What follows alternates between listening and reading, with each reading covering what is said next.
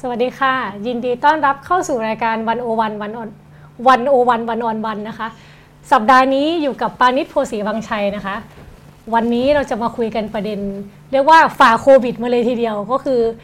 จะคุยกันในประเด็นเรื่องพลังการเมืองของหนุ่มสาวจากโลกถึงไทยนะคะ วันนี้เราอยู่กับอาจารย์จันจิราสมบัติพูนสิริค่ะ สวัสดีสวัสดีค่ะค่ะอาจารย์ค่ะ ก็อาจารย์จันจิราก็เป็นนักวิชาการที่ศึกษาเรื่อง ความขัดแย้งเรื่องการเคลื่อนไหวทางการเมืองต่างมาอย่างยาวนานนะคะอาจารย์ ไม่นานมากไม่ยังไม่นานแก่มากขนาดนั้นอ่าเรียกได้ว่าเป็นผู้เชี่ยวชาญคนหนึ่งในด้านในค่ะด้านนี้นะคะค่ะแล้วก็มีค่ะผลงานวิชาการมากมายอืมแล้วก็เป็นคอลัมนิสต์ของวันโอวันด้วยค่ะค่ะ ทีนี้เราก็เลยจะมาคุยกันเรื่องประเด็นเรื่องคนหนุ่มสาวเนี่ยค่ะที่ว่ามันเป็นประเด็นมาในประเทศไทยก็เดือนที่แล้วก็มีอืมนักศึกษาออกมา มีม็อบมีอะไรมากมายนะคะอืมอาจารย์อืมก็เลยจะชวนคุยเรื่องนี้ลึกๆว่า เอาจริง ๆ แล้วเนี่ยปรากฏการณ์เนี่ยมันเกิดขึ้นมาสักพักแล้วในโลกของเราเหมือนกันนะคะแล้วก็เข้าคำถามแรกกันเลยดีกว่าค่ะอ่าเมื่อประมาณปี 2017 นะคะอาจารอืย์มมันจะมีศัพท์คำหนึ่งที่ออกฟอร์ดเขายกให้เป็นคำศัพท์แห่งปีอืมคือคำว่า youth quake นะคะอาจารย์อ่าไอ้คำเนี้ยอยากรู้ที่มาที่ไปนิดหนึ่งว่าอยากให้อาจารย์เล่าให้ฟังว่ามันคืออะไรอือฮึแล้วเพราะอะไรถึงเกิดปรากฏการณ์นี้ค่ะอือ ฮึเอ่ออืม youth quake ใช่ไหมคะ คือเอางี้ก่อนไอ้กระแสการเคลื่อนไหวพลังของคนรุ่นใหม่เนี่ยมันเริ่มมาเอ่อจริง ๆ ก็ถ้าเราย้อนเอ่อกลับไปเอาเอาช่วงเวลาร่วมสมัยเนี่ยมันก็ประมาณแบบ 2016-2017 เนอะแล้วก็จริงๆมันเริ่มคึกคักมากขึ้นประมาณ 2018 นะคะค่ะแล้วเราก็จะเห็นคือจริง ๆ 2018เนี่ยที่เป็นหมายหมุดเพราะว่ามันมีการกราดยิง ในโรงเรียนมัธยมที่สหรัฐอืมแล้วก็ให้กำเนิดขบวนการเคลื่อนไหวของคนหนุ่มสาว ทีนี้เวลาเรานึกถึงขบวนการนักศึกษาเนี่ยมันคำภาษาไทยมันฟิกซ์มันเป็นขบวนการนักศึกษาค่ะเราก็จะเห็นภาพนักศึกษามหาวิทยาลัยเป็นตัวขับเคลื่อน แต่ว่าไอ้ขบวนการที่เกิดขึ้นจากเหตุกราดยิงเนี่ยมันเป็นนักเรียนมัธยมอะคือเราเริ่มเห็นการขยบของคนที่ แบบหนุ่มสาวแบบมาก ๆ อะไรอย่างเงี้ยนะคะ มากขึ้นเรื่อยๆ แล้วก็เอิ่มกลุ่มนักนักเรียนมัธยมที่ได้รับผลกระทบจากการกราดยิงเนี่ยก็รวมตัวกันเป็นกลุ่มที่เรียกว่า March for Lives แล้วก็ใหญ่มาก มีเอ่อการเคลื่อนไหวที่ทรงพลังค่ะสามารถเดินขบวนในเมืองใหญ่ ๆ ของสหรัฐในได้หลายเมืองนะคะ ทีนี้ March for Life เนี่ยก็เป็นเอ่อแรงบันดาลใจให้กับขบวนการเอ่อเคลื่อนไหวของคนรุ่นใหม่ ที่ใหญ่มากอีกอันหนึงแล้วก็เป็นขบวนการระดับโลกก็คือ Friday for เอ่อเอ่อ Friday for Future ถูกแล้วนะคะ ทีนี้ขบวนการอย่าง Friday for Future เนี่ยมีลักษณะที่โดดเด่น คือมันไม่ได้เป็นการพูดถึงประเด็นระดับชาติอืมอ่ามันพูดถึงประเด็นที่เป็นระดับโลกถึงขนาดระดับจักรวาลน่ะเรียกอย่างนั้นก็ได้นะคะ ก็คือมันเป็นเรื่องสิ่งแวดล้อม เป็นเรื่องเออการเปลี่ยนแปลงเรื่องภูมิอากาศนะคะเพราะฉะนั้นเอ่อจากตรงนั้นเนี่ยปี 2018 มันไล่มา 2019 เราเริ่มเห็นเอ่อการชุมนุมการเอ่อเอ่อขับเคลื่อนเพื่อเปลี่ยนแปลงสังคมของ คนรุ่นใหม่คนหนุ่มสาวเนี่ยในทั้งบริบทระดับโลกแบบ Friday for Future ค่ะหรือระเอ่อเอ่อบริบทระดับประเทศนะคะอย่างในฮ่องกงที่เราเห็นกันนะคะฉะนั้นปี 2019เนี่ยจริงๆว่าเป็นปีของการประท้วง เรียกว่าเป็นเวฟเป็นคลื่นล่าสุดของการประท้วงก็ว่าได้นะคะค่ะเราก็จะเห็นการเคลื่อนไหวของคนรุ่นใหม่เนี่ยเอ่อที่แน่ๆ ใกล้บ้านเราก็ฮ่องกงแต่ว่าที่เราไม่ค่อยเอ่อจะคุ้นหรือว่าเอ่อรู้จักกันเท่าไหร่อย่างเช่น อินโดนีเซียอื มมีการประท้วงเอ่อกฎหมายค่ะที่กำกับวิถีชีวิตทางเพศของคนมากขึ้นนะคะเอ่อกฎหมายที่เอ่อมีลักษณะเป็นการนิยมศาสนามากขึ้นอะไรอย่างเงี้ยนะคะแล้วก็รวมถึงกฎหมายที่ให้อำนาจเอ่อประธานาธิบดีมากขึ้นอะไรอย่างเงี้ยนะคะนั้นอิอินโดนีเซียก็จะเป็นเคสที่นำโดยนักศึกษาเหมือนกันเอ่อที่อื่นๆที่เอ่อผู้ประท้วงหน้าตารุ่นยาวหน่อยเนี่ยนะคะก็อาจจะเป็น เอ่ออย่างในเอ่อเลบานอนนะคะเอ่อหรือว่าอย่างในเอ่อชิเลเป็นต้นอะไรอย่างเงี้ยนะคะ ก็จะมีขบวนการมันเริ่มเรียกว่าไง มันมันขยับจากเอ่อคนวัยกลางคนอืมมาเป็นคนหนุ่มสาวมากขึ้นค่ะค่ะค่ะทีนี้ถ้าเรามองย้อนไปในประวัติศาสตร์อะอาจารย์จอืมริง ๆ คนหนุ่มสาวเนี่ยก็จะออกมาประท้วงหรือขับเคลื่อนสังคมมาโดยตลอดทุกใช่ยุคทุกใช่สมัยนะคะ ทีนี้ถ้าเกิดว่ามองภูมิทัศน์อ่าการประท้วงทั่วโลก ในแง่ของหลักการหรือแนวคิดอะค่ะมันเปลี่ยนไปจากแต่ก่อนมากน้อยแค่ไหนอืมอย่างอาจารย์พูดเมื่อกี้มันมีเรื่องสิ่งแวดล้อมมีเรื่องเพศมีเรื่องอะไรอย่างเงี้ยแต่ว่าจริง ๆ โดยเนื้อแท้ของหลักการที่อืมคนรุ่นใหม่เขาออกมาประท้วงเนี่ยอืมมันเหมือนหรือต่างจากสมัยก่อนยังไงบ้าง มันมีสองคำถามเนอะอืมเอ่อเอาเมื่อก่อนก่อน แล้วก็อืมเดี๋ยวค่อยเทียบกันในแง่เอ่อวิธีการเคลื่อนไหว คือจริงๆขบวนการเคลื่อนไหวของคนหนุ่มสาวที่ จริง ๆ แล้วกลายมาเป็นคนรุ่นพ่อรุ่นแม่เราเนี่ยค่ะพวก boomer ทั้งหลายนะคะ ก็คือคนลุกยุค 70 ใช่ไหม1968 เนี่ย เป็นปีของการลุกฮือของเออนักศึกษาใช่ไหมเอ่อทั่วโลกโดยเฉพาะมันเริ่มจากในยุโรปนะคะค่ะแล้วมันก็ขยายมาทั่วโลกกลายเป็นขบวนการต่อต้านสงครามในเวียดนามที่ใหญ่มากนะคะ ทีนี้เอิ่มประเด็นสำคัญของ 1968 เนี่ยมันไม่ใช่แค่เป็นการเอ่อต่อสู้เรื่องการเมือง หรือว่าเรื่องสงครามอย่างเดียว แต่ว่ามันค่ะเป็นเอ่อการต่อสู้เรื่องวิถีชีวิตอืมทั้งอันการพยายามจะปลดแอกจากการควบคุมของระบบราชการในโลกตะวันตก เป็นการปลดแอกตัวเองจากการควบคุมของจารีตธรรมเนียมที่พ่อแม่บังคับมาฉะนั้นมันก็จะมีเอ่อ การปฏิวัติหลายอย่างในแง่วิถีชีวิต เช่น sexual revolution ใช่ไหมเอ่อขบวนการผู้หญิงที่ต่อสู้กันเรื่องการทำแท้ง เรื่องการเลือกเพศสภาพตัวเองก็เกิดมาในช่วงนี้นะคะค่ะฉะนั้นเอ่อ1968จริงๆเป็นหมายหมุดในแง่ที่มันขยายอาณาบริเวณของการต่อสู้ จากเรื่องปริมณฑลสาธารณะไปเรื่องส่วนตัวนะฉะนั้นเอ่อลักษณะหนึ่งที่เราเห็นในช่วงยุค70ก็คือการแต่งตัว คือการต่อสู้มันอยู่บนเนื้อตัวร่างกายเราแล้วฉะนั้นคุณก็จะเห็นแฟชั่น ที่มาพร้อมแฟชั่นขบฏที่ค่ะมาพร้อมกับการประท้วงของคนรุ่นใหม่นะคะ ทีนี้เอ่อเอ่อกระแส 1968เนี่ยมันผ่อนลงเออพอตอนที่เอ่อสงครามเย็นสิ้นสุดลงช่วงประมาณเอ่อทศวรรษ 90 ไปปลาย 80 ต้นค่ะ90 นะคะเอิ่มภาคประชาสังคมเนี่ยคือเอางี้เอิ่มเราเราต้องเราต้องวางจัดวางขบวนการนักศึกษาไว้ในภาคประชาสังคม เนาะ civil society ทีนี้ civil society มันก็มีหลายประเภทนั้น1968เนี่ยเป็น social movement เป็นขบวนการเคลื่อนไหวทางสังคม ซึ่งเอ่อมีการจัดการที่หลุมหลวมๆไม่ใช่องค์กร ไม่ใช่แบบ1 101อะไรอย่างเงี้ยนี่เป็นค่ะองค์กรถูกไหมคะนั้นคนมาร่วมกิจกรรมแบบไม่มีเงินเดือน มาด้วยเอ่อแรงขับเคลื่อนบางอย่างอะไรอย่างเงี้ยนะคะ ทีนี้ เอ่อไอ้ไอ้ลักษณะแบบเนี้ยการเคลื่อนไหวแบบเนี้ยมันเริ่มซาลงช่วงที่สงครามเย็นสิ้นสุดลงนั้นช่วงเนี้ยเป็นยุคที่เราเรียกว่าเป็นยุคเอ่อ NGO เฟื่องฟู ในสังคมไทยจริงๆเราก็เห็นคล้าย ๆ แบบนี้เนาะค่ะอ่านั้นเอิ่มช่วง 90 ถึงประมาณ 2,000 กว่าๆเนี่ยเป็นช่วงที่เอ่อ NGO เนี่ยเอ่อครอบครอบครองพื้นที่ของภาคประชาสังคมเวลาเราพูดถึง civil society เราเห็นแต่หน้าของ NGO ใช่ไหมคะนั้นเอิ่ม ในในพื้นที่แบบนี้เนี่ยเราก็จะเห็นบทบาทของของขบวนการคนรุ่นใหม่เนี่ยที่หายค่อยๆหายหรือว่าถูกถูกต้อนจนมุมมากขึ้น มันมันไม่ค่อยโดดเด่นเท่าไหร่กลายมานะคะเป็นองค์กรที่ชัดเจนแทน ใช่ เป็น NGO ที่ชัดเจนเป็นองค์กรมีภารกิจที่ชัดเจนค่ะอะไรอย่างเงี้ยนะคะ ทีนี้เอิ่มเอ่อกระแส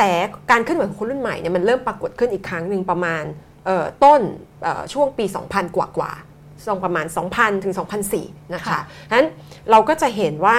เอ่ออันนี้เนี่ยช่วงนี้เนี่ยมันเป็นช่วงการต่อสู้เพื่อประชาธิปไตยในเอ่อยุโรปตะวันออกนะคะบางส่วนของยุโรปตะวันออกนะคะนั้นเราก็จะเห็นขบวนการเอ่อที่นำโดยคนรุ่นใหม่ในเซอร์เบีย ในยูเครน ในจอร์เจีย ในเบลารุสเป็นต้นนะคะนั้นสิ่งที่เกิดขึ้นในช่วงนี้ก็คือการใช้สื่อ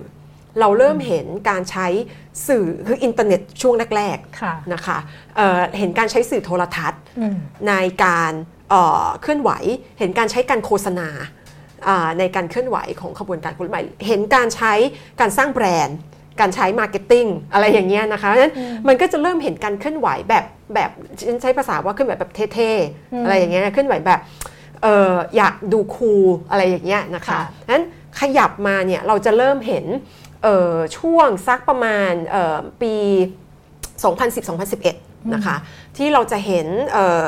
เอ่อกระแสการต่อต้านเอ่อทุนนิยม การต่อต้านเอ่อวิธีคิดทางเศรษฐกิจแบบที่ให้เอกชนเข้ามาครอบครองทั้งหมดอะไรอย่างเงี้ยนะคะอ่าก็คือผู้ภาษานักวิชาการก็คือ neoliberalism อะไรอย่างเงี้ยค่ะใช่ไหมเพราะฉะนั้นเอ่ออันนี้มันเป็นแรงโต้กลับกับเอ่อวิกฤตการณ์เอ่อเศรษฐกิจในช่วงปี 2008นะวิกฤตการณ์เบอร์เกอร์นะคะ เอ่อเพราะฉะนั้นเอ่อขบวนการที่ลุกขึ้นมาต่อสู้ในช่วงบันปี 2010-2011 เนี่ยก็สู้เรื่องเศรษฐกิจก็มี Occupy Movement เป็นต้น แต่ว่าในช่วงเวลาเดียวกันเนี่ยก็ยังมีการต่อสู้ทางการเมืองในโลกอาหรับนะคะเราก็จะเห็นขบวนการอย่างอาหรับสปริงค่ะในหลายที่ในโลกอาหรับ อันนี้ก็คือการนำโดยขบวนการเยาวชน ขบวนการคนรุ่นใหม่ที่ทำงานมาก่อนหน้านี้อยู่แล้วนะคะนั้นถัดมาเอิ่มในเข้าใจว่าระหว่างระหว่างปี 2000 2011 ถึงถึงยุคที่เราเพิ่งพูดไปเมื่อกี้ 2017 เป็นต้นมาเนี่ย มันก็เริ่มมีขบวนการที่นำโดยคนรุ่นใหม่ผุดขึ้น แต่ว่าไม่ทีๆเท่านี้ค่ะอย่างเช่นเอ่อ Black Lives Matter อะไรอย่างเงี้ยนะคะ ก็จะเริ่มเห็นบทบาทของเออคนรุ่นใหม่ แต่ว่าไม่โดดเด่นเท่ากับช่วง2-3ปีที่ผ่านมาอืมค่ะค่ะอ๋อเดี๋ยว เมื่อกี้อีกคำถามหนึ่งก็คือการเคลื่อนไหวต่างกันไหมอืมใช่ไหมคะใช่อะอืมให้เทียบกัน ทีนี้อย่างที่บอกว่าเอิ่ม คือคือเรียกง่าย ๆ ช่วงประมาณยุค 70เนี่ยมันเป็นช่วงที่เอ่อสหภาพแรงงานอย่างเข้มแข็ง เราพูดถึงเทรนด์ในโลกกันเนาะค่ะคือเรามีเรามีเอ่อขบวนการเคลื่อนไหวที่มีเอ่อโครงสร้างที่ชัดเจน คือสหภาพแรงงานเนี่ยไม่เชิง NGO เป็นเป็นเรียกว่าไง คือเป็นกึ่ง NGO กึ่ง social movement อือฮึอะไรอย่างเงี้ยกคือลุ่มีมการคนมารวมตัวกันใช่จัดตั้งกันอย่างชัดเจน มีโครงสร้างชัดเจนอืมมีลำดับขั้น มีการบัญชาการที่ชัดเจนค่ะแล้วก็มีความสัมพันธ์กับเอ่อ พรรคการเมืองอืมที่ชัดเจนอะไรอย่างเงี้ยนะคะ แล้วก็เอ่อกลุ่มนี่มีเอ่อวาระเดี่ยวๆเลยชัดเจนมากต่อสู้เพื่อชนชั้นแรงงานอะไรอย่างเงี้ยนะใช่ไหมคะ ทีนี้สิ่งที่ปรากฏการณ์ที่เริ่มเห็นในช่วงประมาณปี 2000 เป็นต้นมาแล้วมันชัดขึ้นในช่วง 3 ปีที่ผ่านมาเนี่ยก็คือความหลากหลายของคนที่มารวมตัวกันอืม นะคะเอิ่มแม้ว่าในบางกรณีที่เขาต่อสู้เนี่ยเป็นเรื่องทางการเมือง เป็นเรื่องเอออยากเปลี่ยนระบอบการเมืองให้เป็นประชาธิปไตยมากขึ้นอืมแต่ว่ากันนั้นก็ดีเนี่ยเอ่อคนที่มารวมตัวกันเนี่ยมีความสนใจที่หลากหลายมากค่ะอย่างเช่นเอ่อกลุ่มที่ฉันศึกษาในเซอร์เบียเนี่ยมันมีตั้งแต่พวกที่ต่อสู้เพื่อประชาธิปไตย นักสิทธิมนุษยชน แฟนเพลงร็อกขาพังอืมอะไรอย่างเงี้ยเออขาคลับบิ้ง ใช่ไหมคะแล้วก็เป็นเออเป็นเยาวชนที่จริง ๆ ไม่สนใจการเมือง แต่ว่าอยากทำกิจกรรมอะไรอย่างเงี้ยนะคะเพราะฉะนั้นกลายเป็นว่า movement เนี่ยมันเออเออรองรับคนที่หลากหลายมากขึ้นเรื่อยๆแล้วมันก็มี agenda ที่หลากหลายมารวมตัวกันมากขึ้นเรื่อยๆอันที่หนึ่งอันที่สองเนี่ยก็คือลักษณะองค์กร เอ่อมันเริ่มมีลักษณะ คือดิฉันไม่ค่อยเห็นด้วยที่คนใช้คำว่า leaderless movement องค์เอ่อ movement ที่ไม่มีผู้นอืมำจริง ๆ แล้วเนี่ยมันเป็นลักษณะผู้นำแบบกระจายอำนาจค่ะ decentralize ใช่ไหม เพราะฉะนั้นเอ่อแทนที่จะมีเดี่ยวๆ คนนำเดี่ยวๆ แบบเมาเจอตุงอะไรอย่างเงี้ยใช่ไหมคะค่ะมันก็เริ่มเปลี่ยนเป็นกลุ่มแกนนำอืมที่สามารถทำหน้าที่คล้ายๆกันได้แต่สลับกันทำ อะไรอย่างเงี้ยนะคะ หรือว่าเอ่อเป็นเอ่อการตัดสินใจร่วมกันที่เป็นแนวระนาบค่ะอย่าง Occupy Movement เนี่ยเป็นการตัดสินใจที่เอ่อคือเรียกง่ายๆว่าทุกครั้งที่มีการตัดสินใจเคลื่อนไหวเนี่ยทุกคนที่อยู่ใน movement มาประชุมกันอืมแล้วต้องมีฉันทามติจาก movement ค่ะซึ่งก็ปวดหัวคนละแบบอ่านนะคะอ่านั้นเอ่อช่วงช่วงหลังเนี่ยองค์การจัดองค์กรเนี่ยมันก็มีลักษณะเรียกง่าย ๆ ว่าเป็นประชาธิปไตยในแง่ที่ เอ่อเพื่อที่จะสอดสอดสอดรับกับความหลากหลายของอ g e n d a ของคนที่มาร่วมเนี่ยการตัดสินใจมันก็ต้องกระจายอำนาจมากขึ้นนะคะนั้นหลังๆเนี่ยเราเริ่มเห็นสิ่งที่เราเรียกว่า network movement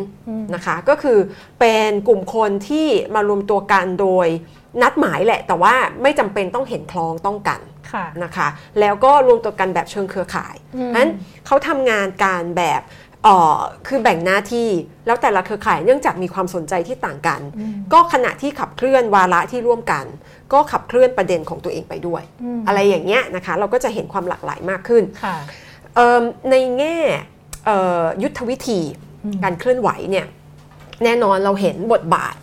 ของสื่อเอออย่างที่บอกในช่วงต้น 2000เนี่ยมันเริ่มเห็นกำเนิดของอินเทอร์เน็ตเอ่อ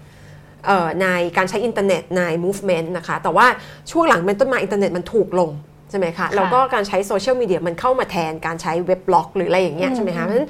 เอ่อการถ่ายทอดการชุมนุมเป็น scene ที่ปกติมาก ทุกคนมีกล้องของตัวเองอ่าใช่ไหมคะเอ่อแต่ที่น่าสนใจก็คือเวลาเราคิดถึงการชุมนุมเนี่ยมาเราในเมืองไทยอย่างน้อยเรามักจะคิดถึงคนที่มันรวมตัวกันเยอะอืมๆแล้วก็เป็นการดูกันเอง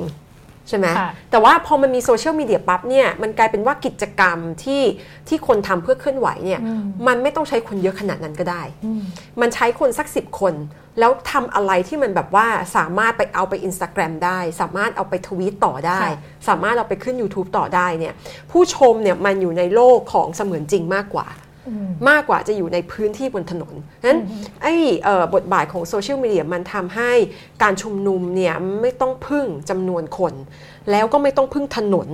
มากค่ะขนาดนั้นค่ะนะคะค่ะเอิ่มเรื่องอื่นๆ เข้าใจว่าเดี๋ยวเราคุยกันเรื่อยๆ ออกมาอืมอืมกรณีกรณีเมืองไทยก็มีอะไรที่น่าสนใจค่ะนะคะค่ะโอ เคฟังเมื่อกี้อยากต่อประเด็นนิดนึงค่ะ พอบอกว่าความสนใจของคนมันหลากหลายขึ้นอือหืออือหือแล้วต้องมาหาฉันทามติอะไรกันอยู่เนี่ยอืมอืมมองในอีกมุมหนึ่งมันยิ่งทำให้ม็อบมันอ่อนแอไหมคะอาจารย์อืมอืมในความหมายว่าโอ้มันมีเรื่องต้องจัดการเยอะมากเลยอือหือไม่มีใครชูธงเหมือนแต่ก่อนอือหือออะไรแบบเนี้ยอืมคือเป็นทั้งข้อเสียแล้วก็ข้อได้เปรียบอืมอ่าพูดถึงข้อได้เปรียบก่อนก็คือ จะไปตีหัวใคร หมายความว่าเอ่อการที่มีแกนนำโดดๆ มีองค์กรจัดตั้งที่ชัดเจนเนี่ยสมมุติว่าถ้ามีการอุ้มหายอืมใช่ไหมคะ หรือมีการฟ้องร้อง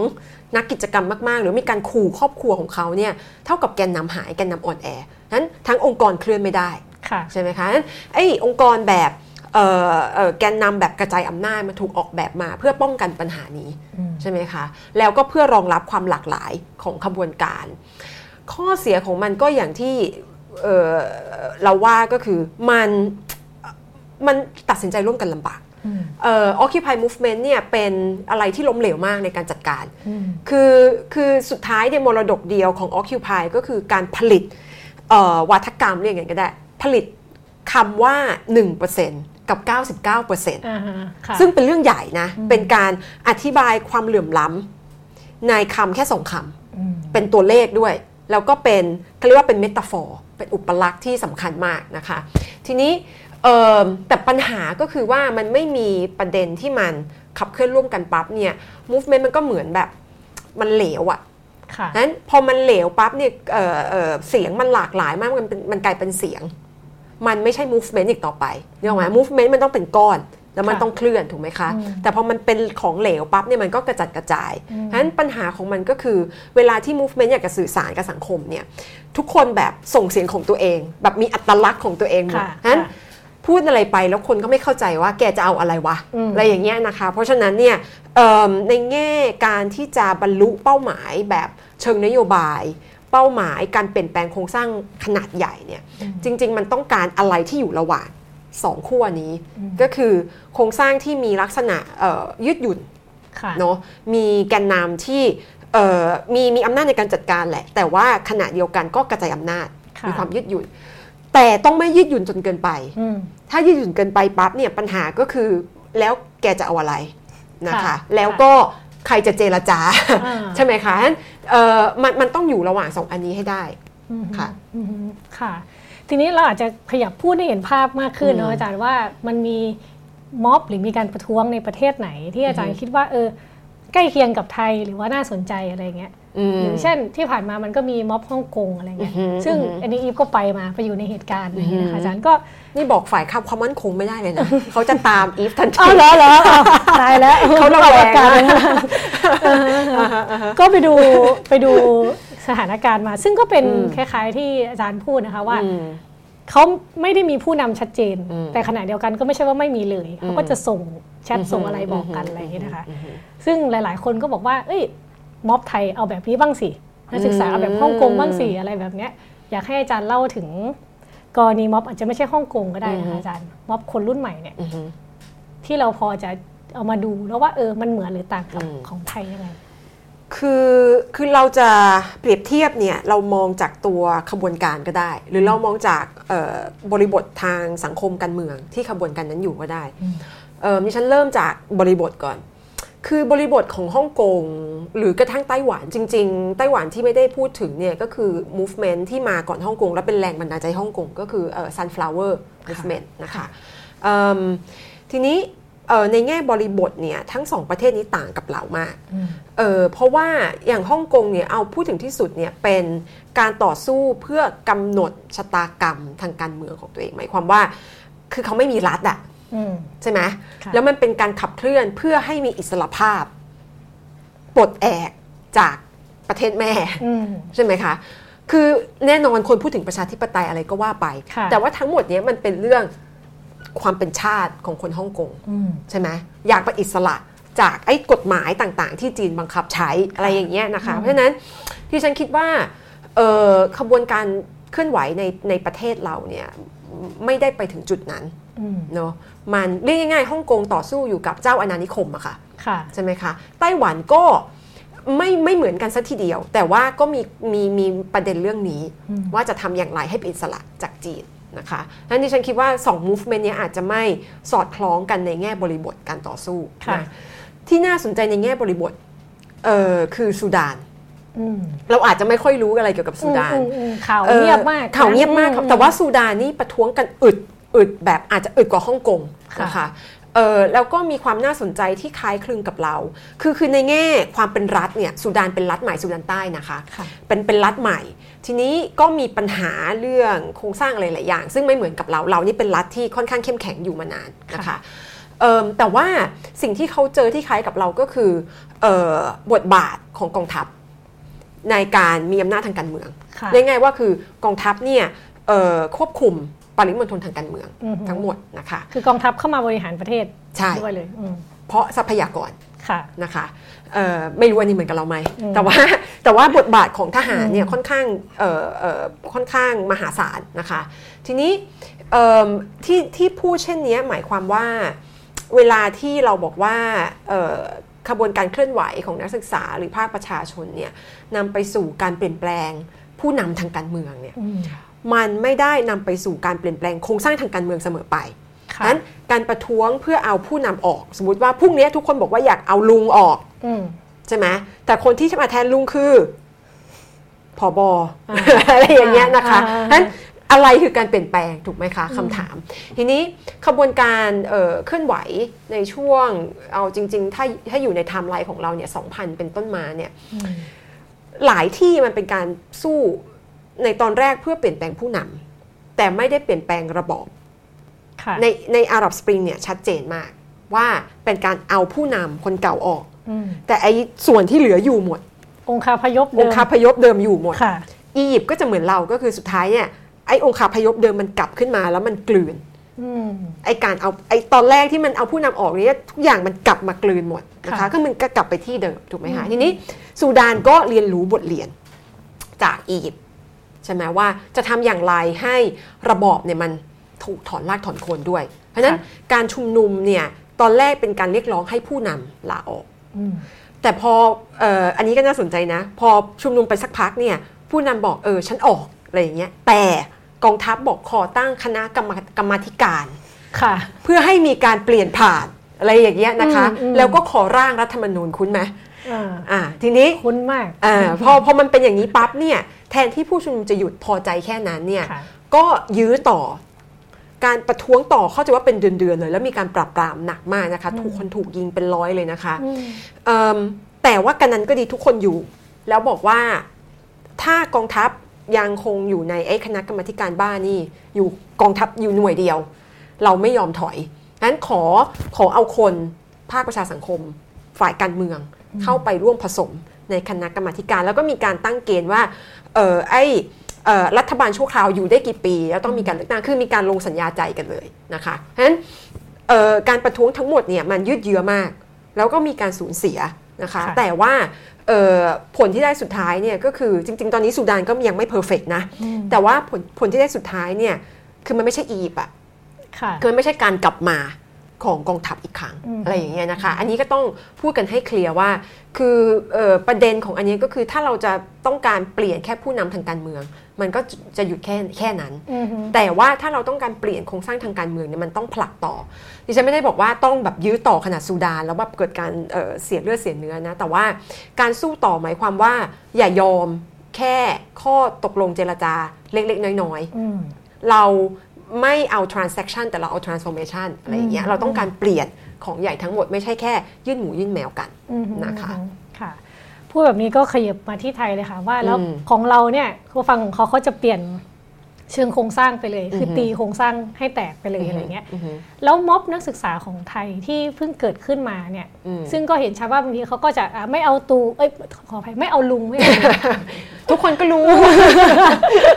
ไม่เอาลุงอะไรเงี้ยนะคะแล้วก็ หรือไม่พอใจรัฐบาลชุดนี้อืมเป็นต้น ทีนี้อาจารย์มองว่าไอ้ขอบเขตหรือว่าข้อเรียกร้องของม็อบนักศึกษาเนี่ยมันมันเป็นยังไงบ้างนะตอนนี้ อาจารย์มองเห็นว่ามันเหมาะสมไม่เหมาะสมหรือว่าเราควรจะขยับเส้นไปไกลแค่ไหนอะไรแบบเนี้ยค่ะคือดิฉันคิดว่าตอนนี้นักศึกษาเองก็ยังไม่ลงตัว ในแง่ข้อเสนอเนื้อว่าเขาอยากได้อะไร เพียงแต่ว่าการปรากฏตัวของของนักศึกษาเนี่ยเกิดขึ้นมาในบริบทหลังการยุบพักอนาคตใหม่ใช่ไหมคะนั้นก็มีความคับข้องใจความไม่พอใจ ความโกรธค่อนข้างเยอะ แล้วเวลาผู้ประท้วงโกรธออกมาบนท้องถนนทำกิจกรรมเนี่ยมันก็ตามมาด้วยการบอกว่าฉันไม่อยากได้อะไรถูกไหมอ่าค่ะงั้นสเต็ปถัดไปจากนี้ก็คือต้องบอกว่าเราจะสร้างอะไร เราอยากได้อะไรเพราะฉะนั้นเราเริ่มเห็นการก่อตัวของข้อเสนออย่างเช่นเอ่อแก้รัฐธรรมนูญค่ะไอเนี้ยคือข้อเสนอเพื่อที่จะทำอะไรบางอย่างอืมไม่ใช่ต้านอะไรบางอย่างอืมใช่ไหมคะทีนี้เอิ่มจุดนี้เนี่ยมันต้องลงไปในรายละเอียด ว่าตกลงแก้รัฐธรรมนูญเนี่ยแก้อะไรบ้างที่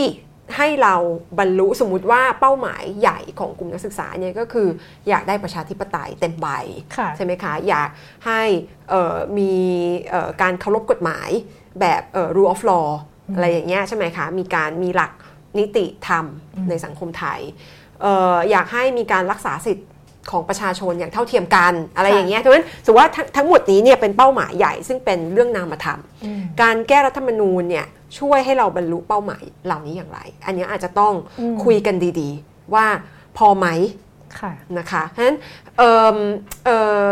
สิ่งสิ่งที่สำคัญสำหรับขบวนการเคลื่อนไหวเนี่ยเพื่อที่จะสรุปที่เมื่อกี้พูดไปเนี่ยก็คือจะทำอย่างไรที่จะเปลี่ยนจากม็อบเป็น movement อืมก็คือม็อบเนี่ยอย่างที่บอกม็อบเอาไว้ต้านอืมเต็มไปด้วยความ movement ไม่พอใจ ใช่อืมม็อบเนี่ยออกมาเป็นเหตุการณ์ ถูกไหมค่ะ ออกมาด้วยความไม่พอใจเอาไว้ต้านนะคะ movement เนี่ยออกมาเสนอ ออกมาเพื่อต่อรองกับอำนาจอืมออกมาเพื่อบอกว่าจะเปลี่ยนอะไรในสังคมฉะนั้นเอ่อ movement คือความหวังอืมม็อบเนี่ยบางทีเป็นความโกรธนะคะฉะนั้น movement ที่ให้ความหวังกับกับคนในสังคมได้เนี่ยต้องมีข้อเสนอบางอย่างค่ะแล้วก็ต้อง เป็น movement ที่ได้รับการสนับสนุนจากกลุ่มคนในสังคมที่หลากหลายอืมฉะนั้นไม่ใช่แค่คนที่คิดเหมือนกับเรา แต่คนที่ยังสนับสนุนลุงตู่ล่ะอืมเราจะคุยกับคนเหล่านี้อย่างไรอืมจะทำอย่างไรให้เขาเห็นด้วยกับเราว่า เรื่องประชาธิปไตยสำคัญกับชีวิตเขาเหมือนกันค่ะไม่ใช่แค่ประเด็นที่เราสนใจนะคะอืมนั้นดิฉันคิดว่าเอ่อการเคลื่อนไหวเพื่อจะเชื่อมโยงกับระดับโลกเนี่ยที่ว่าการเคลื่อนไหวคนรุ่นใหม่ตอนนี้น่าสนใจ เพราะว่าสุดท้ายแล้วเนี่ยมันพูดถึงเรื่องอนาคต ใหม่ไม่รู้อนาคตใหม่หรือเปล่าไม่รู้ถูกยุบไม่รู้อะไรอย่างเงี้ยนะคะค่ะแต่ว่าค่ะเป็นอนาคตที่เอ่อคล้ายๆ คนรุ่นใหม่อยากเห็นอืมแล้วก็ไออนาคตเนี้ยมันจะต้องโอบกอดคนอื่นด้วยอะ่ะค่ะมันไม่ควรจะเป็นอนาคตที่เฉพาะของคนกลุ่มใดกลุ่มหนึ่งเท่านั้นอืมฮึอืมฮึค่ะ มันก็จะมีประเด็นว่าไอ้การก่อนหน้าเนี้ยก็มี คนกลุ่มคนจำนวนหนึ่งที่ไม่เห็นด้วยกับการอืมออกมาประท้วงของนักศึกษานะคะอือฮึแต่ดูเหมือนกับว่าโควิดเนี่ยจะเข้ามาเปลี่ยนความคิดคนพอสมควรอะไรเงี้ยอืมอาจารย์คิดว่าอุบัติเหตุทางการเมืองเหล่านี้เกี่ยวกับเช่นวิกฤตอะไรที่อืมคนไม่นึกฝันว่ามันจะเกิดขึ้นเนี่ยอืมจะมีส่วนสำคัญแค่ไหนในการเข้ามาเปลี่ยนแปลงอืมทางการเมืองหรือเข้ามาเสริมให้ข้อเรียกร้องให้อืมให้ movement นั้นมันเป็นจริงได้มากขึ้น อันนี้สำคัญคือคือในภาษาพวกที่ศึกษาขบวนการเคลื่อนไหวทางสังคมเนี่ยเรียกของพวกนี้ว่าเป็นโอกาสทางการเมืองค่ะใช่ไหม political opportunity ก็คือเอ่อคือคือขบวนการเคลื่อนไหวเนี่ยมันอย่างที่บอกว่ามันมีเรื่องคนอืมคนจะออกแบบคิดแคมเปญอย่างไรใช่ไหมจะก้าวข้ามอุปสรรคอย่างไรใช่ไหมจะหาเพื่อนอย่างไร กับเรื่องโครงสร้างบริบท อันเนี้ยควบคุมไม่ได้ออกแบบไม่ได้ไม่ใช่เรื่องของเรา เพราะฉะนั้นบางบางจังหวะ บางบริบท มันเอื้อต่อการเคลื่อนไหวที่ประสบความสำเร็จค่ะบางจังหวะ บางบริบทมันไม่เอื้อใช่ไหมคะช่วงไหนที่ไม่เอื้อในสังคมไทยหลังรัฐประหารอืมเพราะช่วงนั้นเป็นช่วงที่ประท้วงกันมานานอะคนก็เบื่อการประท้วงถูกไหมคนอยากได้ความสงบค่ะใช่ไหมคะ คุณออกไปเคลื่อนไหวต้านรัฐประหารเนี่ยจบ คือคนก็จะบอกว่ามาทำไมอืมไม่ใช่ไม่ใช่เวลาค่ะใช่ไหมคะแล้วโดยเฉพาะในสังคมไทยที่คนเนี่ยมีแนวโน้มที่จะรักความสงบอืมในแง่ที่อยากได้ระเบียบอะค่ะใช่ไหมฉะนั้นแต่ตัวเองมีระเบียบหรือเปล่าไม่รู้นะ แต่อยากได้ผู้ให้ระเบียบเราอะไรอย่างเงี้ยนะคะค่ะเพราะฉะนั้นคนก็จะแบบ ออกมาไหมวะอืมมันไม่ใช่ช่วงเวลาแกอะไรอย่างเงี้ยอืมฉันต้องการความสงบเรียบร้อยอ่าในสังคมเหนื่อยป็แล้วเหนื่อยแล้วาเหนื่อยแล้ว เป็นวุ่นวายกันมานานพวกนี้อะไรอย่างเงี้ยนะคะฉะนั้นไอเนี่ยมันเป็นจังหวะโอกาสที่ไม่ดีกับการประท้วง ไม่สนับสนุนเกื้อหนุนการประท้วงโควิดเนี่ยน่าสนใจอืมคือมันอาจจะมีน้ำหนักเท่า ๆกับวิกฤตเศรษฐกิจอืมคือวิกฤตเศรษฐกิจเนี่ยในการศึกษาเอ่อเหตุการณ์ทางการเมืองอะไรก็ตามเนาะ มันมักจะถูกนับว่าเป็นสิ่งที่เราเรียกว่าเอ่อ external shock ค่ะก็คือมันเป็นตัวที่สร้างแรงกระเพื่อม มันเป็นตัวเทสอืมอืมระบบการปกครองค่ะว่ามึงรอดไหมอ่าฮะอะไรอย่างเงี้ยทีนี้ค่ะถ้าห่วยไม่รอดเนี่ยก็เท่ากับสร้างโอกาสทางการเมืองอืมให้กับขบวนการประท้วง เพื่อที่จะบอกกับคนว่าเห็นไหมฉันบอกแกแล้ว อะไรอย่างเงี้ยนะคะ เห็นไหมเห็นอย่างที่ฉันเห็นไหมอะไรอย่างเงี้ยนะคะค่ะทีนี้เอิ่ม โควิดเนี่ยดิฉันคิดว่าน่าสนใจในแง่ที่คือวิกฤตเศรษฐกิจเนี่ยมันสามารถเล่นกลทางนโยบายใช่ไหมคุณอัดฉีดเงินอะไรอย่างนี้ได้นะคะ แต่ว่าโควิดเนี่ยเป็นอะไรที่ซับซ้อน คือดิฉันฟังอาจารย์เกษตรให้สัมภาษณ์เมื่อสสามสามสี่วันที่แล้ว คือน่าสนใจว่าคือแกพูดถึงโควิด ว่าเป็นปัญหาของอนาคต ค่ะยังไงบ้างแล้วคุณคือมันเป็นโรคระบาดที่ซับซ้อนอะ ตัวมันเองไม่เผยอาการค่ะใช่ไหมจนกระทั่งถึงจุดหนึ่ง ทีนี้คุณจะป้องกันมันยังไงอืมมันต้องอาศัยโห data transparency ถูกไหมมันต้องอาศัยการเทสที่ครอบคลุมขนาดใหญ่ มันต้องอาศัยความเชื่อใจในหน่วยงานสาธารณสุข มันต้องอาศัยของหลายอย่างมาก แล้วของพวกนี้มันเกิดขึ้นได้ต่อเมื่อ ระบบการเมืองมันมีประสิทธิภาพค่ะมีความซับซ้อน คือที่ไม่รู้ผู้นำต้องฉลาดหรือเปล่า อาจจะไม่จำเป็นน่ะค่ะแต่ทั้งระบบเนี่ยมันต้องเอื้อ ต่อการจัดการกับปัญหาที่ซับซ้อนแล้วมากันแบบควบคุมไม่ได้ภายในหนึ่งรอบอะไรอย่างเงี้ยนะคะค่ะฉะนั้นบททดสอบของโควิดเนี่ยก็คือมันเล่นกลทางนโยบายลำบาก ไม่เหมือนกับวิกฤตเศรษฐกิจใช่ไหมคะฉะนั้นอย่างที่เห็นเนี่ยเอ่อตอนเนี้ยสถานการณ์มันเริ่มอืมปะทุขึ้นมาใหม่ แสดงว่าตอนแรกเนี่ยมันจัดการอย่างไรค่ะอะไรอย่างเงี้ยนะคะอืมฉะนั้นเราก็จะเห็นกระแสแบบเอ่อตาสว่างอืมมากขึ้นในช่วงค่ะหลังโควิด ประเด็นคือเอมเราจะเปลี่ยนแปลงไอ้กระแสตาสว่างเนี้ยให้มันเป็นประโยชน์ต่อการเคลื่อนไหวอย่างไรเนี่ยอันนี้เป็นหน้าที่ของคนค่ะโครงสร้างให้โอกาสแต่ว่าคนต้องทำงานต่ออมนะคะเป็นหน้าที่ของคนขับเคลื่อนว่าจะชูประเด็นนี้อย่างไร อย่างที่บอกว่าการวิพากษ์วิจารณ์อย่างเดียวไม่พออืมแต่ต้องเสนอต้องทำให้เห็นว่า เฮ้ยมันมีทางเลือกที่ดีกว่าอืมนะคะค่ะ ก็อาจจะเพราะด้วยโควิดอีกนะคะอาจารย์ที่ทำให้คนลงถนนไม่ได้อืมเพราะว่า เดี๋ยวเป็นม็อบเดี๋ยวติดกันอะไรเงี้ยอ่าอ่าคนเลยย้ายไปอยู่ในออนไลน์กันแทนอ่าฮะอ่าฮะอืมอ่าฮะอาจารย์ได้เล่นทวิตเตอร์บ้างไหมคะจริง ๆ ไม่เล่นอืมไม่ได้เล่นบ่อยมากอืมแต่ว่าเป็นพื้นที่ทำงานวิจัย ขอสารภาพอ่าฮะคือเข้าไปส่องแต่แต่ก็ช่วงหลังๆโพสต์มากขึ้นนะคะค่ะแต่ว่าก็ชอบเข้าไปอ่าน แล้วก็รู้สึกว่า โหยแบบดุเด็ดเผ็ดมันจริงๆอ่าค่ะค่ะ อาจารย์เห็นอะไรในทวิตเตอร์เทรนด์ทวิตเตอร์ของอืมไทยบ้างตอนนี้อืมอืมคือเอางี้ความความร่วมความลักษณะร่วมระหว่างทวิตเตอร์ในไทยกับในต่างประเทศอืมในแง่การสร้างขบวนการเคลื่อนไหวเนี่ยคือการใช้แฮชแท็กอืมเพื่อที่จะสร้างตัวตนของ movement เนาะเพราะฉะนั้นเราก็จะเริ่มเห็นแฮชแท็กที่ดังๆ ที่กลายเป็นขบวนการเคลื่อนไหวอย่างเช่นเอ่อ Black Lives Matter ใช่ไหมคะ ก็เป็นการต่อสู้ของคนแอฟริกันอเมริกันค่ะเรื่องสิทธิเอ่อที่จะไม่ถูกตำรวจทำร้ายร่างกาย ไม่ถูกตำรวจสังหารโดยที่ไม่มีการไต่สวน อะไรอย่างเงี้ยนะคะ ก็เป็นเรื่องเอ่อ police violence เป็นต้นนะคะมีทูอ่าก็เป็นเรื่องใหญ่ค่ะนะคะ คือมันเริ่มมาจากแฮชแท็กอะแล้วมันกลายเป็น movement นะคะ มีทูก็คือเป็นเรื่องเออการคุกคามทางเพศอ่าฮะในพื้นที่สาธารณะรวมถึงพื้นที่ส่วนตัวด้วยใช่ไหมคะอืมเออแล้วมันก็ตามมาด้วยการเออกดดันให้คนมีชื่อเสียงต่างๆเนี่ยโอ้โหต้องแบบรับโทษใช่ไหมอืมนั้นเออมีทูแล้วก็มีอีกหลายอันที่มันกลายเป็น movement ที่เกิดขึ้นมาจากแฮชแท็กที่ให้ดูในนี้เนี่ยอย่าง Ferguson อันนี้เป็นสถิติค่ะปี 2014 นะคะ Ferguson นี่ก็คือเหตุการณ์ใกล้ ๆ คือเป็นเป็นต้นกำเนิดของ Black Lives Matter อืมก็คือเป็นการการยิงตำรวจยิง คนผิวสีในสหรัฐนะคะ แล้วก็มีการทวีตอันเนี้ยถึง 7 ล้าน8แสนครั้งนะคะอัมเบล่าเร v o l u t i o n นี่ก็คือฮ่องกงอืมซึ่งเกิดขึ้นมาก่อนค่ะการประท้วงครั้งล่าสุดเมื่อปีที่แล้วนะคะค่ะก็มีการทวีตแบบเป็นแสนเลยนะคะ Ice Bucket Challenge ไม่รู้มีใครจำได้ไหมจำได้ที่เอาน้ำแข็งราดตัวเองอ่าคืออันนี้มันเป็นการกุศลแล้วค่ะคือเป็นการระดมทุนอืมรักษาโรคนะคะเอ่อฉะนั้น ALS นะคะเอ่อเป็นโรคกล้ามเนื้ออ่อนแรงนะคะ ทีนี้เอิ่มก็มีการทวีตเป็นล้านๆเยอะมากนะคะฉะนั้นเอ่อที่น่าสนใจก็คือมันไอ้ไอ้แฮชแท็กเนี่ยมันมันทำงานในแง่ที่มันสร้างเอ่อภาษาอังกฤษมันเรียกว่า visibility คือทำให้ movement ถูกเห็นอืม